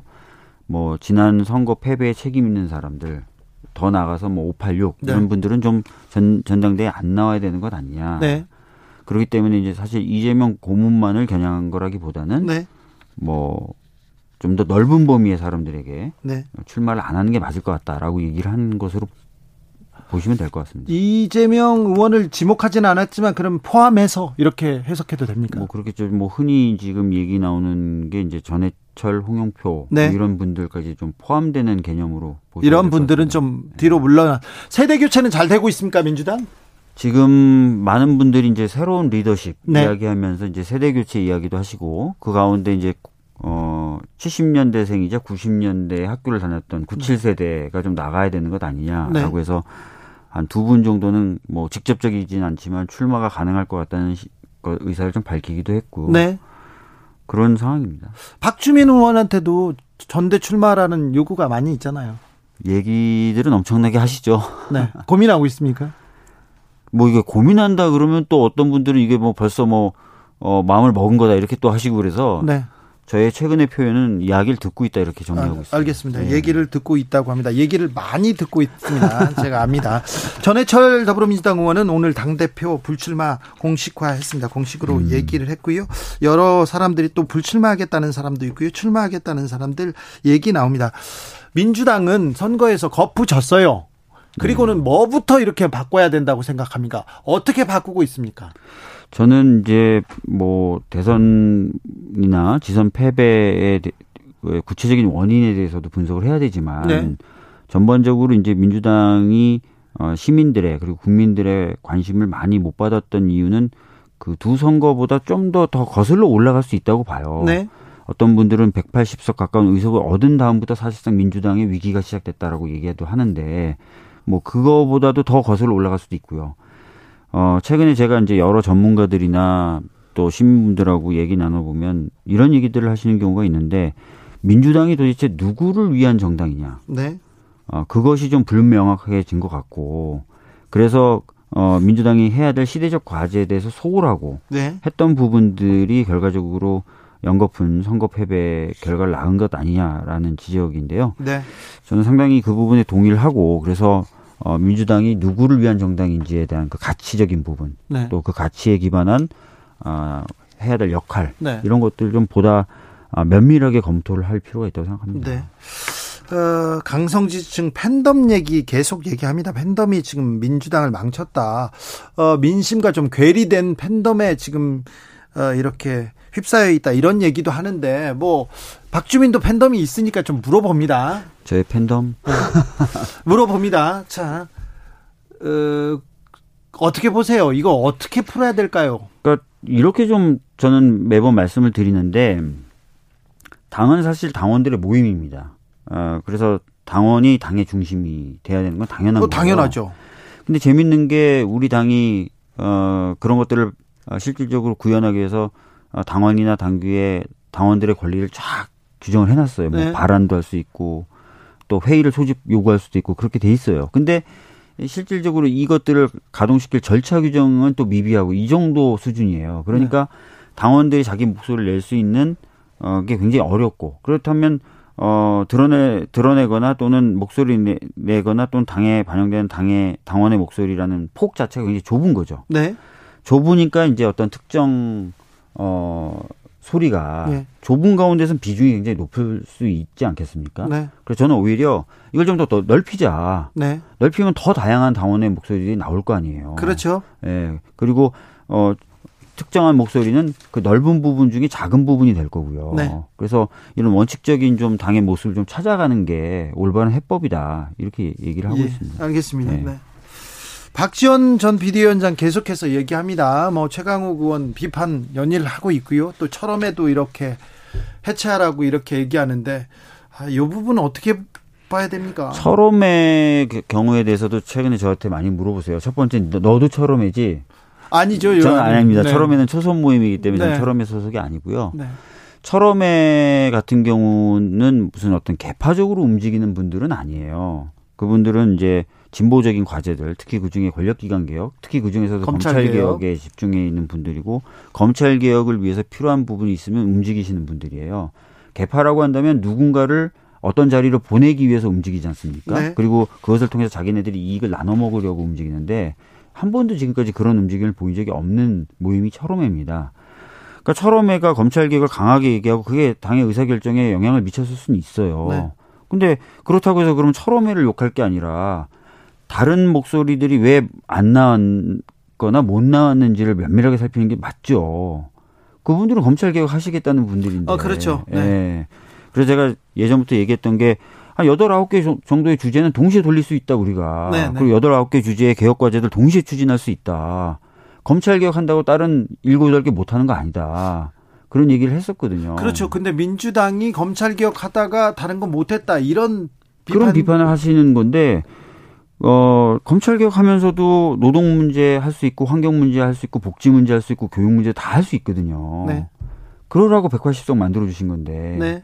그러니까 지금까지 보면은 그렇게 못했던 것을 바- 반성해야지 검찰 개혁 하시겠다고 했고 검찰 개혁에 열심히 하셨던 분들 비판하는 건 좀 다른 쪽을 비판하시는 것 같아요. 네, 네. 어, 최강욱 의원 징계가 있었습니다. 물론 어, 뭐 징계가 있었습니다. 그런데 이 징계 이후에 당내 의견이 좀 어, 나뉘고 있어요. 이, 이 부분이 좀 민주당의 지금 어, 현재를 보는 것 같다 그런 생각도 듭니다. 음. 징계가 일단 있었 있었습니다. 그래서 징계 결과에 대해서 찬성하시는 분들도 있고 반대하시는 분들도 있을 수 있어요. 네.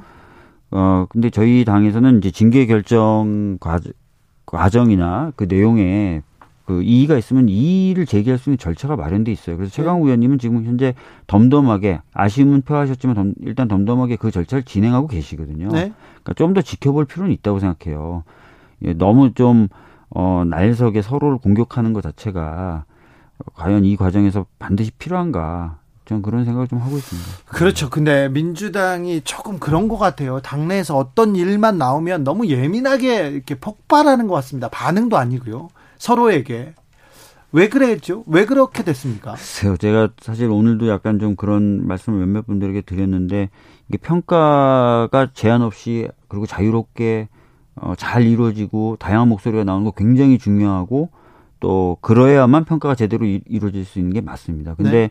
평가 자체가 평가에 약간 그거를 넘어서서 서로에게 이제 너무나 큰 상처를 주는 방식으로 진행이 되면 평가 이후에 뭔가 당이 갈 방향을 정하거나 하는데 어려움을 줄 수도 있거든요. 네. 그래서 그런 부분은 좀 감안해 가시면서 이제 뭔가 목소리들 내시면 더 좋지 않을까. 네. 네, 그런 생각이 좀 듭니다. 아까 질문 좀 이어가겠습니다. 아까 초재선 의원들이 지금 이재명 의원을 비롯해서 어, 책임이 있는 분들은 어, 뒤로 좀 물러났으면 하고 새 리더십을 세워달라 이렇게 얘기했습니다. 초선 의원도 그 전에 얘기했고요. 재선 그룹 35명이나 그렇게 얘기했다고요? 34명인가 선 거기에 박주민 의원도 저는 오늘 포함됩니까? 그 회의는 가지 않았습니다. 안 왔습니까? 네. 그런데 이재명 의원이 당권 뭐 선언할 것 같은데 당권 경쟁에 뛰어들 거라고 선언할 것 같은데 그러면 조금 이렇게 재선 그룹에서는 반대하는 건가요? 지금 뭐 재선에서 그 서명을 하신 분들은 뭐 이미 이제 의사를 밝히신 거죠. 네, 네. 그렇게 네. 뭐좀 여러 의견이 나와서 거기에서 또 선택을 네. 받는 거니까 자 그거 물어볼게요. 박주민 참 좋은데 좋은데 재선이지 않습니까? 네, 저 재선이. 재선입니다. 음. 그리고 많은 역할을 했고요. 네. 네. 법사위에서도 중요한 역할을 했고 여러 또 특기도 꾸- 꾸리고 그랬는데 어 힘이 없어 리더십이 없어 이 얘기를 합니다. 이 얘기하는 사람들한테 한마디 해주십시오.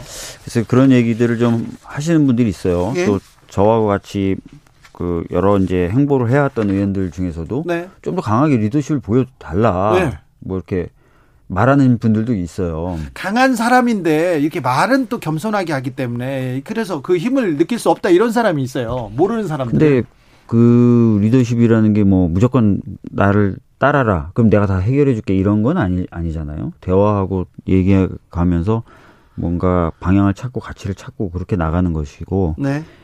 어 저도 뭐 고민을 할 때는 깊고 좀 약간 느리게 고민하지만 결단하면 항상 나섭니다. 네. 전에 기억나시겠지만 2년 전에 절대 대세라고 하는 이낙연 전 대표가 출마했을 때 당 대표로 출마했을 그렇죠. 때 그때 나왔죠. 다른 사람들은 다 드랍을 했잖아요. 네. 싸우나 싸우거나 마나 결과는 똑같다. 네. 근데 저 그때 나갔거든요. 그때 박주민이 네. 용감하게 나가가지고 그 다음에 되게 괴롭 괴로움 많이 당했어요.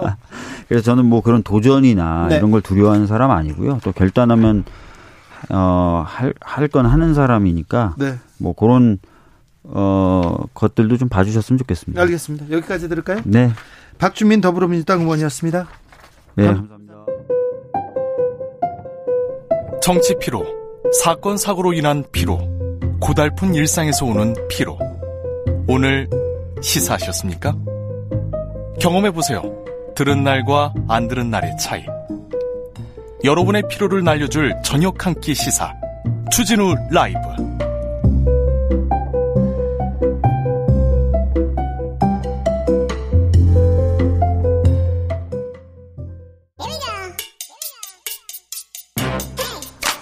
뉴스를 향한 진지한 고민 기자들의 수다.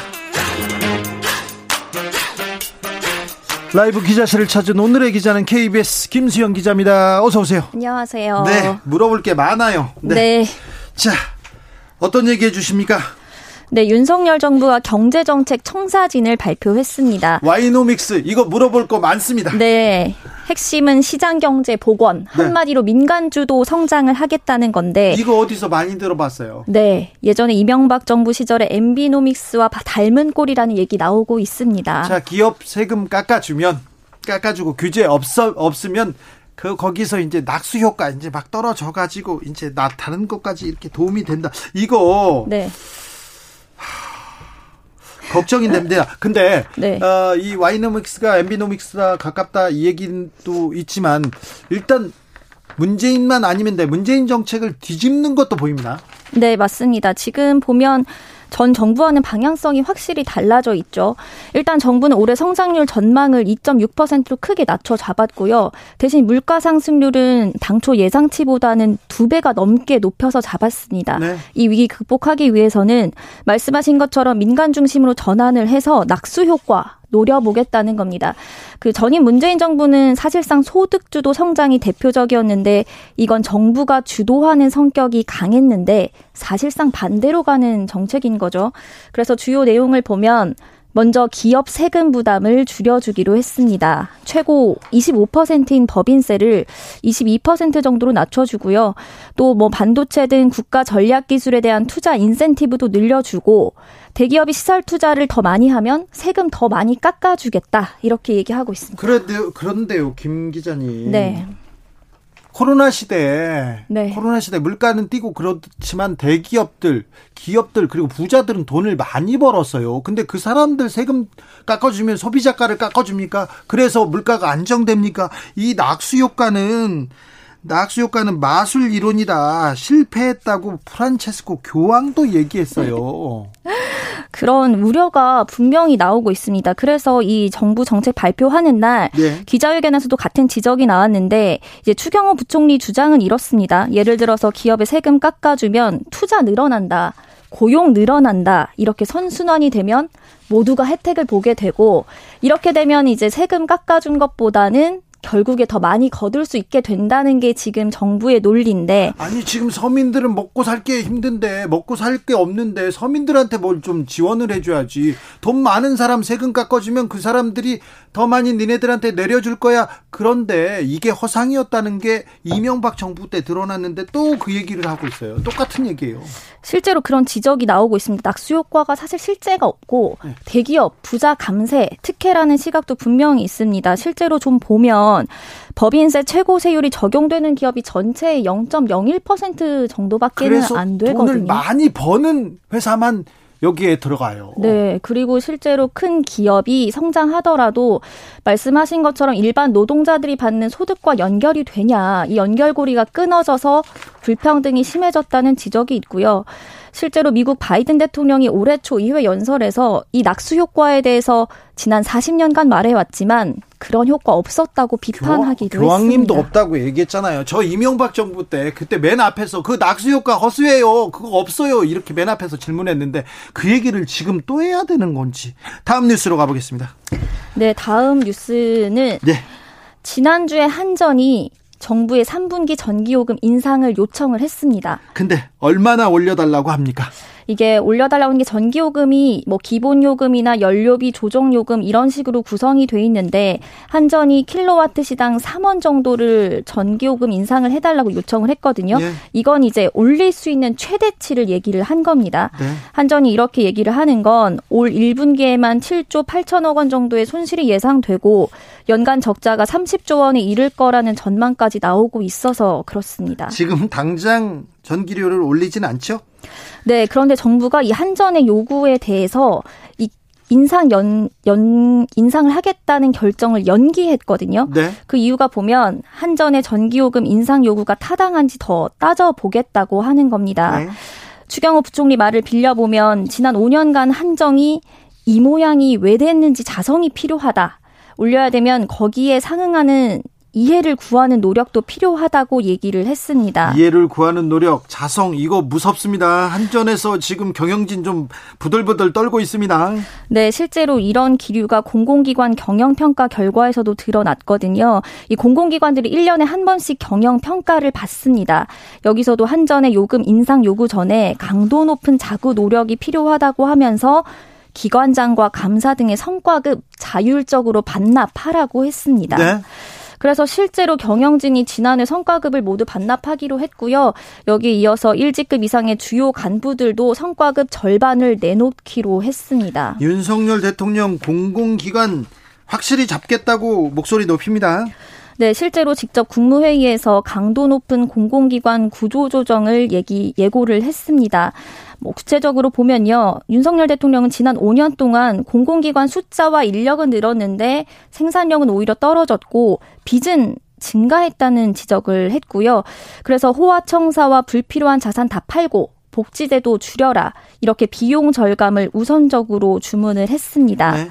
그리고 인력 감축이나 기관 통폐합 가능성까지 열어졌거든요. 그런데 저는요. 네. 또 무서운 게 있어요. 네. 민영화 시키면 민영화 하면 어떻게 하죠? 모든 좀뭐뭐 악마의 유혹은 민영화라는 이름으로 온다 이런 얘기도 있잖아요. 네, 실제로 그런 좀 지적들이 나왔는데 대신 이 민영화 가능성이나 뭐 공공기관자 물갈이 하는 것 아니냐 이런 해석에는 지금은 일단은 선을 그어 놓은 상태입니다. 네. 알겠습니다. 다음 뉴스로 가볼까요? 민영화 되는지는 저희가 또 눈 크게 뜨고 지키자고요. 네. 김 기자님도 지켜주세요.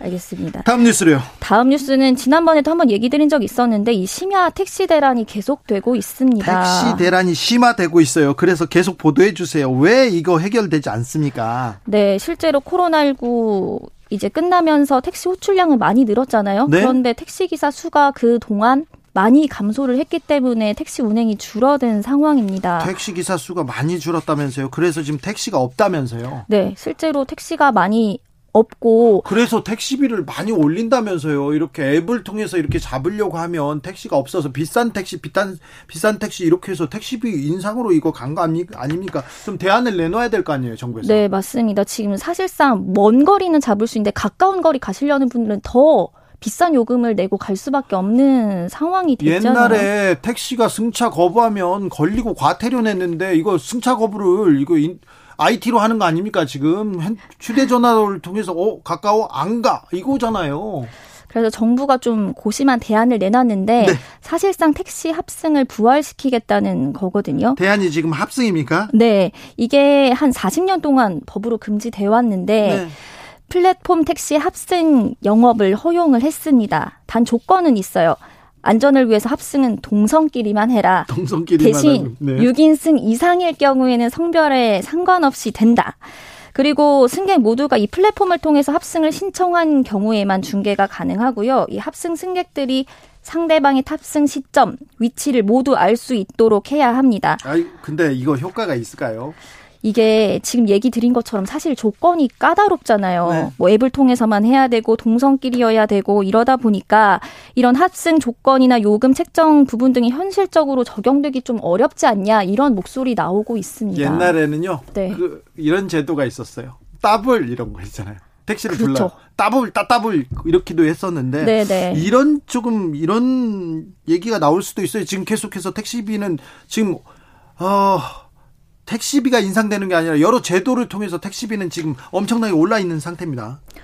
그래서 이제 과거에는 말씀하신 것처럼 합승이 가능했던 시절에는 부르는 게 값이었으니까 택시기사분들도 어느 정도 환영을 했는데 네. 지금은 이제 플랫폼을 통해서 꼭 요금도 책정한 대로 받아야 되니까 뭐 기사분들 입장에서는 큰 이- 이득이 된다고 보지 않을 수도 있고요. 예. 승객들 입장에서는 모르는 사람이랑 같이 타야 된다는 거부감이 분명히 있을 수 있죠. 그렇죠. 무섭기도 하겠죠. 밤에는. 네, 그래서 이 정부가 구상하는 택시 합승 서비스가 성공하려면 뭐 카카오 택시나 타다와 같은 기존 플랫폼 사업자들이 참여를 해줘야 되는 건데 이 대형 플랫폼들이 이 사업에 뛰어들더라도 뭐 개인정보 수집도 해야 되고 승객 간 매칭도 해야 되고 요금 책정 방식 등을 다 정립을 해야 되니까 사실 적지 않은 시간이 걸릴 거라는 문제도 있습니다. 택시 대란을 이걸 잠재울 수 있는 대안으로 보기는 그쵸 이거 기본적인 대안으로 보기는 좀 어려운데요.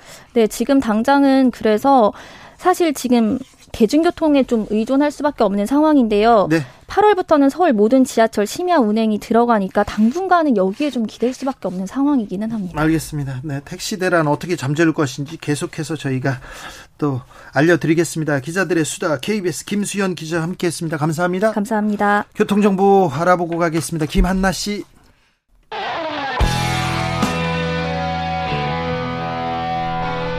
스치기만 해도 똑똑해진다. 드라이브 스루 시사 주진우 라이브.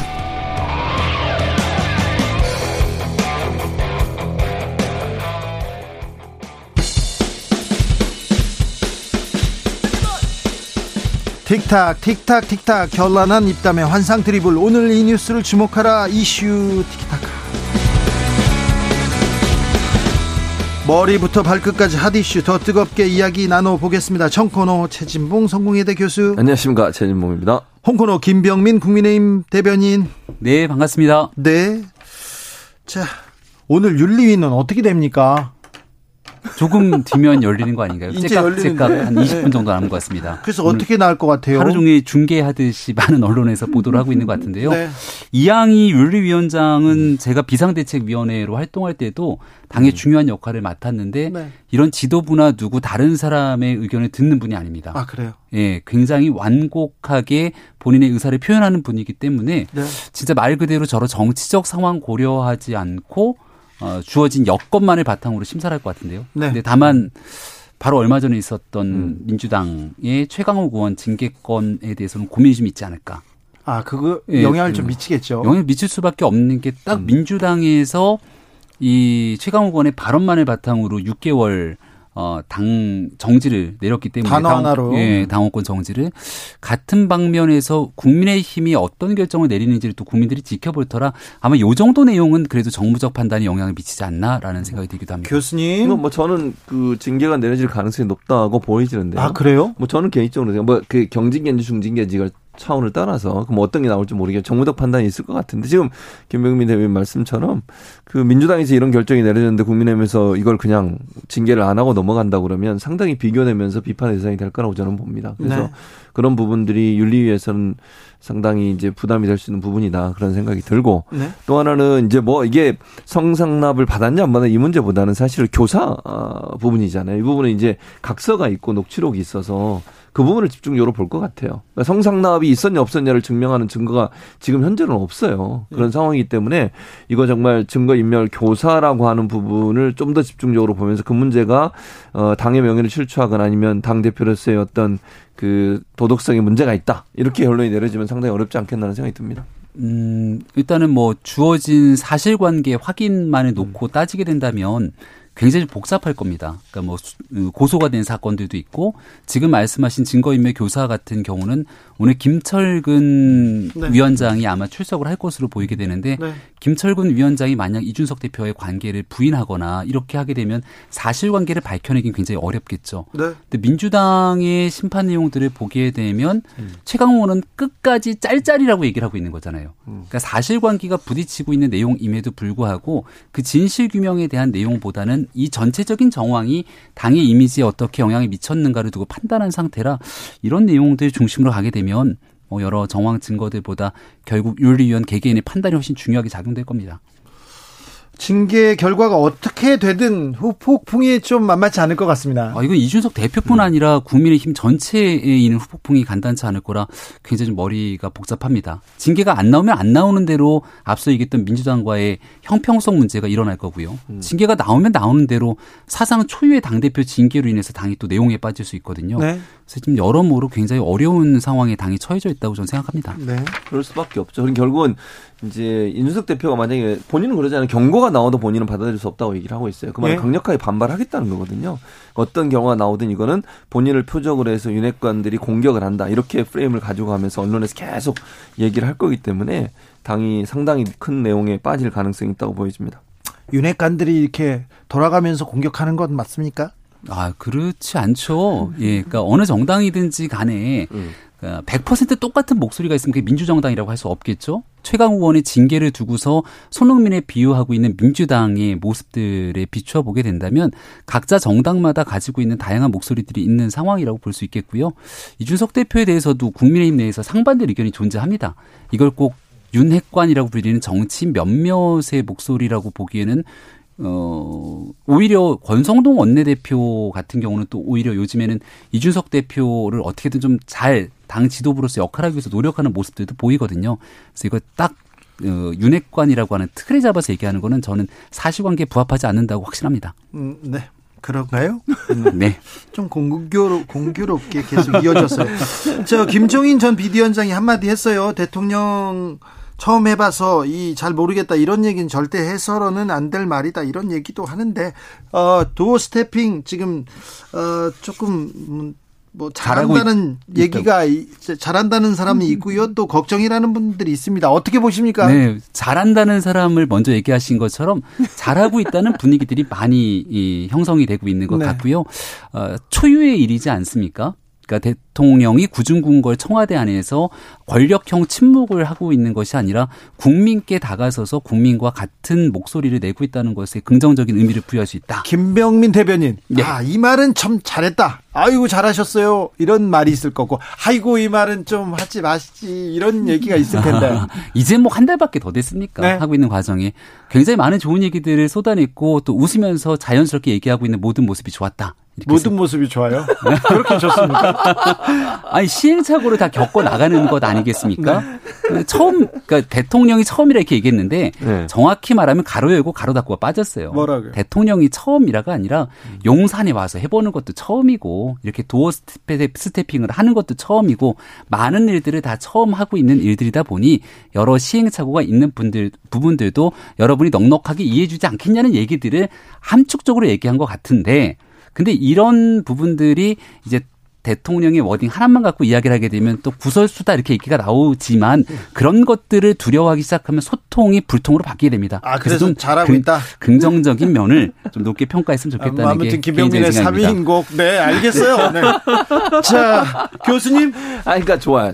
제가 이제 긍정적으로 평가하는 부분 먼저 얘기할게요. 예. 네. 긍정적으로 평가한 부분은 대통령이 어쨌든 그 많은 얘기를 하는 거 이게 뭐 긍정으로 평가받을 수는 있어요. 예, 예전 예. 같으면 이제 청와대에 있으면 대통령이 기자회견 하지 않으면 사실 은 직접 얘기하는 경우는 거의 없잖아요. 그렇죠 이 사안을 어떻게 볼 건지 네 그렇죠. 궁금하죠 직접 물어보고 그건 긍정적이에요. 네. 근데 그게 너무 잦다 보니까 실수가 일어나는 거잖아요. 예를 들면 지금 뭐 처음이니까 그렇다고 지금 김명민 대변인 말씀하셨는데 기본적으로 아까 말씀한 그 김종 김종인 전 비대위원장 얘기했잖아요. 대통령 처음에 잘 모르 처음 해봐 잘 모르겠다. 여러분이 좀 알려주세요. 이런 발언들 또는 뭐 국제 경제 상황이 너무 어려우니까 어떻게 할 수가 없다.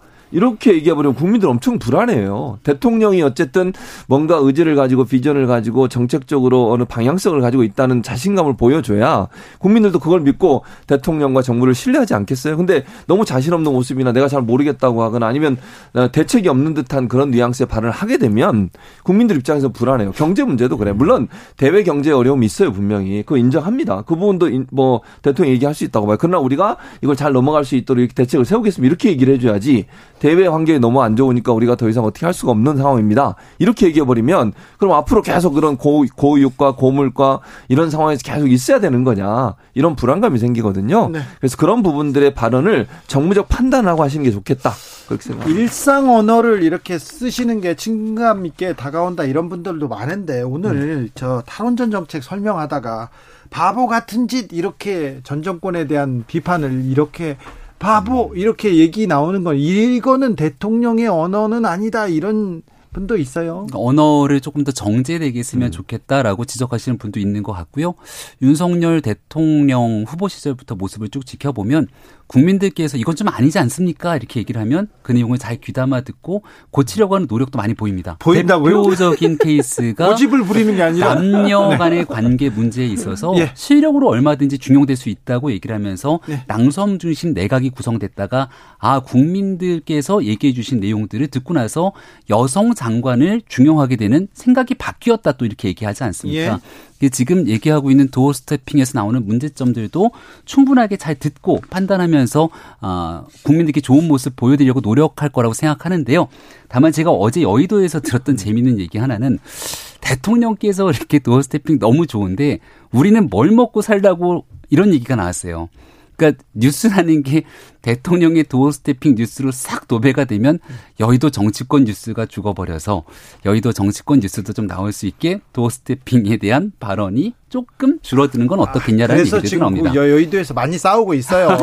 사고도 치고 있고요. 그런 걱정은 네. 안 하셔도 될 것 같은데 교수님 그러니까 도어 스태핑을 물론 그러니까 저는 긍정적인 부분이 분명히 있다고 말씀을 드렸잖아요. 근데 너무 자주 하는 것도 약간 좀 문제가 있다고 저는 보고 그리고 간단하게 그리고 논란이 될 수 있는 발언이나 용어들은 사용 안 하는 게 제일 좋아요. 왜냐하면 그런 용어를 사용하게 되면 뭐 어떤 의도로 얘기했던 그 발언 하나 가지고 상당히 논란이 될 수 있고 그것이 본인한테 상당히 부담이 될 수 있는 거거든요. 그리고 정책적 부분도 좀 정무적 판단이 들어간 발언을 하는 게 좋아요. 그러니까 평상시 언어로 본인이 얘기하겠다고 얘기하는 것이 본인한테는 편할 수 있지만 대통령이라는 그 직책에 무게감을 생각- 생각한다고 하면 뱉은 한마디 한마디가 결국 국민 모두에게 엄청난 영향을 미치거든요. 근데 그런 부분들에 대해서 좀 심사숙고할 필요가 있다 이런 생각이 듭니다. 네. 어, 천공 스승 이름이 다시 등장했어요. 천공 아. 스승이 영부인 역할로 막 강조하면서 야 김건희 여사 자기 정치를 해라 역할 막 해야 된다 적극적으로 나서야 된다 그러면서 지금 김건희 여사의 광폭 행보하고 맞물려서 묘하게 돌아간다 이렇게 봅니다. 연관성이 있나요? 이분 유튜브 하시는 분이잖아요. 예. 저희가 이렇게 다룰 얘기가 아니라고 봐요. 그래요? 다루면 다룰수록 그분한테만 더 좋은 일 아니겠습니까? 네, 사람들이 해요. 궁금해하고 들어가 볼 거고 네. 막상 들어가서 보면 별 얘기가 없고 네. 그럴 거라고 저는 생각을 하는데요. 내용을 얘기해서 보니까 음. 영부인은 각 전 세계 정상의 영부인들마다 외롭고 뭔가 본인들만이 갖고 있는 생각이 있을 수 있으니 서로 교류를 하면 도움이 될 수 있겠다. 지극히 상식적이고 당연한 얘기 아니겠습니까? 근데 이게 천공 스승이 얘기했기 때문에 뭔가 김건희 여사가 외교적 행보를 아, 나선다 이렇게 연결짓는 건 매우 무리가 있다고 생각하고요. 네. 대통령 배우자로서 해야 되는 아, 기본적인 역할에 대해서 충실하게 수행하려고 하는 노력들이 이어지고 있다고 보시면 정확할 것 같습니다. 그러니까 저는 이렇게 생각해요. 이분이 이런 얘기를 자꾸 하는 것도 물론 본인이 유튜브에서 하는 거를 막을 수는 없겠죠. 근데 이제 이, 이 김건희 여사 관련해서 이 어떤 역할에 대해서는 윤석열 대통령에서 어떤 역할에 대해서 얘기하는 것은 좀 자제했으면 좋겠어요. 왜냐하면 어쨌든 이 천공스승 같은 경우는 이 대선 과정에서도 이분이 논란이 됐었잖아요. 근데 이분의 말 한마디 한마디 언론에 집중을 받을 수밖에 없고 그것이 김건희 여사의 역할과 활동에 영향을 미칠 수밖에 없어요. 그러니까 부담이에요. 묘하게, 묘하게 이게 결합이 된다니까요. 그러니까 제 생각에 만약 천공 이분이나 이분이 정말 김건희 여사를 도와주고 싶으면 본인이 그런 얘기 안 해야 돼요. 이런 얘기를 하면 할수록 언론의 회자가 되고 이게 마치 묘하게 두 개가 연결되는 것처럼 비춰져서 천공 스승이 하는 얘기를 김건희 여사가 따라한다. 이런 프레임이 생기는 거거든요. 그래서 저는 그이 천공승이란 분이 정말 김건희 여사를 도와주고 싶고 윤석열 대통령 성공한 대통령을 남게 하고 싶으면 더 이상 이런 얘기 하면 안 돼요. 대통령에 관련된 얘기는 아니면 그 대통령 부인에 관련된 얘기는 아예 거론하지 마라. 본인 그냥 법 뭐 뭐 뭐 뭐 하시는 분인지 잘 모르겠는데 그런 얘기만 하시면 돼요. 왜 괜히 영부인 역할이 어떻고 이런 얘기를 하면 김건희 여사가 순수하게 하는 일도 그렇게 보이잖아요 지금. 아, 교수님이 아주 정확한 얘기 해주셨고요. 네. 근데 우리가 이렇게 얘기한다고 천공이란 그러니까 사람이 말을 뭐 걱정돼요. 아, 들을까 안 들을까 모르기 때문에 우리가 얘기를 안 하는 게 맞습니다. 맞, 맞아요. 근데 네. 이름을 어떻게 또 스승으로 지어가지고 얘기할 때 그러니까 스승이라는 스승이라고 우리가 불러야 돼요? 스님 아니에요? 천공 스님. 아니에요. 본인 스승이에요? 스스로가. 아, 네. 머리 머리도 길고 수염도 아, 그러시군요. 길고 그리고 그분 음. 젊어요. 아 그러시군요. 젊은 나이도 얼마 안, 먹, 안 드셨어요. 아, 안- 얼마 안 먹었다는 것도 상대적 표현입니다. 그렇죠. 네, 맞습니다. 보, 이는거 도사 이미지와는 달리 네. 그렇게 많지 않다는 얘기를 네. 한 거고요. 어, 여당 상임 고문단 오찬 자리에서 김건희 여사 좀 전담 인력 필요하다 이런 조언이 나왔습니다. 아, 김병민을 그쪽에 보내면 이게 좋은 딱인데? 좋은, 좋은 생각인데 생각인데요? 이렇게 얘기할 텐데 네. 어떻게 보십니까? 저는 주진우 라이브에 나오고 싶습니다. 아, 그러니까 김건희 여사에 대한 보좌 인력 당연히 필요하죠. 음. 그래서 이제 다만 제2 부속실이라고 하는 거창한 이름을 가지고 하게 되는 것은 적절치 않다 이렇게 생각되는 부분들이 많은 것 같고요. 네. 당초부터 이 권위적인 청와대를 좀 슬림하게 만들겠다는 취지에서 제2부속실 폐지가 같이 맞물렸던 만큼 공적 보좌를 할 수 있는 인력들을 조금 보강하면서 여기에 대한 지원을 해주게 되면 아무 문제 없는 일이라고 생각합니다. 저는 뭐 만들어야 된다고 생각해요. 개인적으로 그렇게 생각하고 이게 무슨 뭐 공약의 파기다 아니다 이런 문제의 문제가 아니라 공약을 했지만 실행하는 과정에 있어서 아 이거 좀 문제가 있다고 생각하면 그거 바꾸는 건 저는 충분히 가능하다고 생각해요. 물론 원래 예측하지 못했던 일들이 발생했고 그 발생한 일들에 대해서 바로잡기 위해서 어떤 행동을 하는 것 자체가 뭐 약간의 비판이 있을 수 있지만 그게 두려워서 하지 않는 것은 그걸 피하기 위해서 하지 않는 것은 더 큰 문제를 양산한다고 봐요. 이걸 만들어서 아예 시스템적으로 가도록 만들어 주는 것이 초기에 그것도 이게 만약에 그 여러 가지 그런 정치적 부담이나 아니면 공격 이런 부분 때문에 걱정이 돼가지고 안 만들고 계속 이런 문제가 발생해 보세요. 그럼 더 큰 문제 발생해요. 저는 네. 빨리 만드는 게 필요하다고 생각합니다. 네. 나토 정상회의에 처음 처음 이제 순방에 나섭니다. 윤 대통령 외교 무대 뭐 데뷔전이라고 볼 수도 있고요. 김건희 여사도 함께 하는데 아, 어떻게 보시나요? 아, 저는 모르겠어요. 김건희 여사 같이 가시는데, 뭐, 이제 그 대통령 부인들만의 모임이나 이런 모임이 있어서 공식적으로 가시는 거면 뭐 갈 수 있다고 보는데, 괜히 구설수를 낳지 않을까 좀 우려되는 부분이 있고요. 두 번째는 나토 정상회의 가면서 이제 마지막으로 했던 여러 나라 정상들과 이제 회담을 하잖아요. 근데 일본이 지금 어떻게 될지 몰라요. 아직 공식적으로 발표가 안 됐어요. 네. 절대로 저는 이제 윤석열 대통령한테 조언을 해드린다면, 그 위안부 문제라든지 강제징용 문제 이 문제가 협상의 대상이 되거나 그것 때문에 또 대화 때문에 그것마저도 양보한 어떤 형태의 모습을 보이는 것은 절대로 안 된다. 그것은 본인한테 아주 치명적인 것이 될 거다. 그 얘기는 꼭 해드리고 싶습니다. 네, 뭐 가서 외교적인 역할 대통령이 잘 수행하고 올 거고 김건희 여사가 만약 가게 되면 대통령 배우자로서의 역할 잘 수행할 거라고 봅니다. 대통령보다 막 앞서서 걷거나 음. 아니면 김건희 여사의 버킷리스트라는 제하의 칼럼이 게재될 정도로 뭔가 어, 정상회담에 대한 내용과 관계없는 곳에 막 가면서 관광성처럼 비춰지게 되는 오해를 사거나 이런 일들은 아마 전혀 없을 거라고 생각하고 있기 때문에 대통령 배우자로서의 역할에 충실히 잘 수행할 거라고 생각합니다. 그 버킷리스트 기사는 보수 언론에서 너무 공격적으로 이렇게 만든 거 아닙니까? 근데 내용들을 쭉 읽어보다 보면은 왜 꼭 그곳에 가야만 했을까라고 하는 의구심이 많은 국민들에게 나타나기 때문에 여전히 거기에 대해서는 풀리지 않는 의문들이 좀그 남아있기도 하죠. 나라에서 요청 했다잖아. 아니 김병민데 뭐 얘기만 하면 꼭 전 정권 가지고 그거 끌어와가지고 그좀 여, 야- 여당이 됐으면 조금 그런 얘기 하지 마시고 네. 그랬으면 좋겠고요. 저는 아까 말씀드렸어요. 일본과의 대화에 너무 집착하지 마라. 물론 대화할 수 있으면 해야 된다고 봐요. 저는 일본 총리와도 대화하고 해야죠. 예, 해야 되는데. 우리가 양보할 게 있고 안 할 게 있어요. 그거를 넘어서면 전 안 된다고 봅니다. 너, 너무 그렇게 저자세로 가서는 안 됩니다. 네, 네. 저자세로 가서 받아올 수 있는 이거 그렇게 안 해도 됩니다. 천천히 가도 되는데 아, 그럼요. 네. 잘 하실 거예요. 잘 하시겠죠? 네, 초창기에 문재인 정부 출범하고 났을 때 일본의 특사로 문희상 의장이 갔던가요? 가니까 막 자기는 좋은 쇼파 앉고 우리 특사는 낮은 쇼파 앉고 이러면서 외교적 결례 등에 대한 논란도 있었는데 당당한 외교를 바탕으로 우리 국익에 충실하게 일본과의 관계 잘 수립해 나갈 겁니다. 네. 알겠어요. 저 김병민 어, 대변인 좀 곤란한 곤란한 문, 저기 질문도 하나 해야지. 예, 네. 안 끝났어요, 뭡니까? 아직? 네. 아직 안 끝났어요. 어, 법무부에서 인사가 계속 이렇게 나옵니다. 아, 어, 검찰 인사. 네. 네. 윤사단, 특수통 중용, 전진 배치 이런 기사가 계속 나옵니다. 공안 출신들도 뭐 많이 네. 대거 기용이 되기도 하고 등용이 네네. 되기도 하고요. 근데 오늘 나왔던 내용도 쭉 보니까 사실 이름 속자를 잘 모르겠더라고요.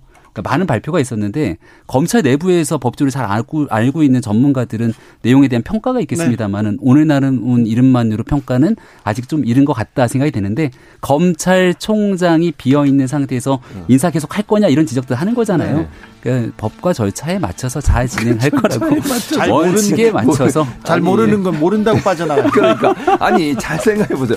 윤석열 대통령께서 검찰총장 시절에 추미애 전 장관한테 뭐라 그랬습니까? 왜 검찰총장 얘기도 안 듣고 인사하냐 고 그렇게 얘기했던 정권이에요. 그러면 최소한 이러면 안 돼요. 법무부 장관이 너무 검찰 인사에 깊이 개입하는 거 안 됩니다. 검찰 총장부터 먼저 인정하세요. 최진봉, 김병민 네. 두분 감사합니다. 고맙습니다. 감사합니다. 네, 주진우 라이브 여기서 인사드리겠습니다. 돌발 퀴즈의 정답 세종 퀴즈였고요. 저는 내일 오후 5시 5분에 돌아옵니다. 지금까지 주진우였습니다.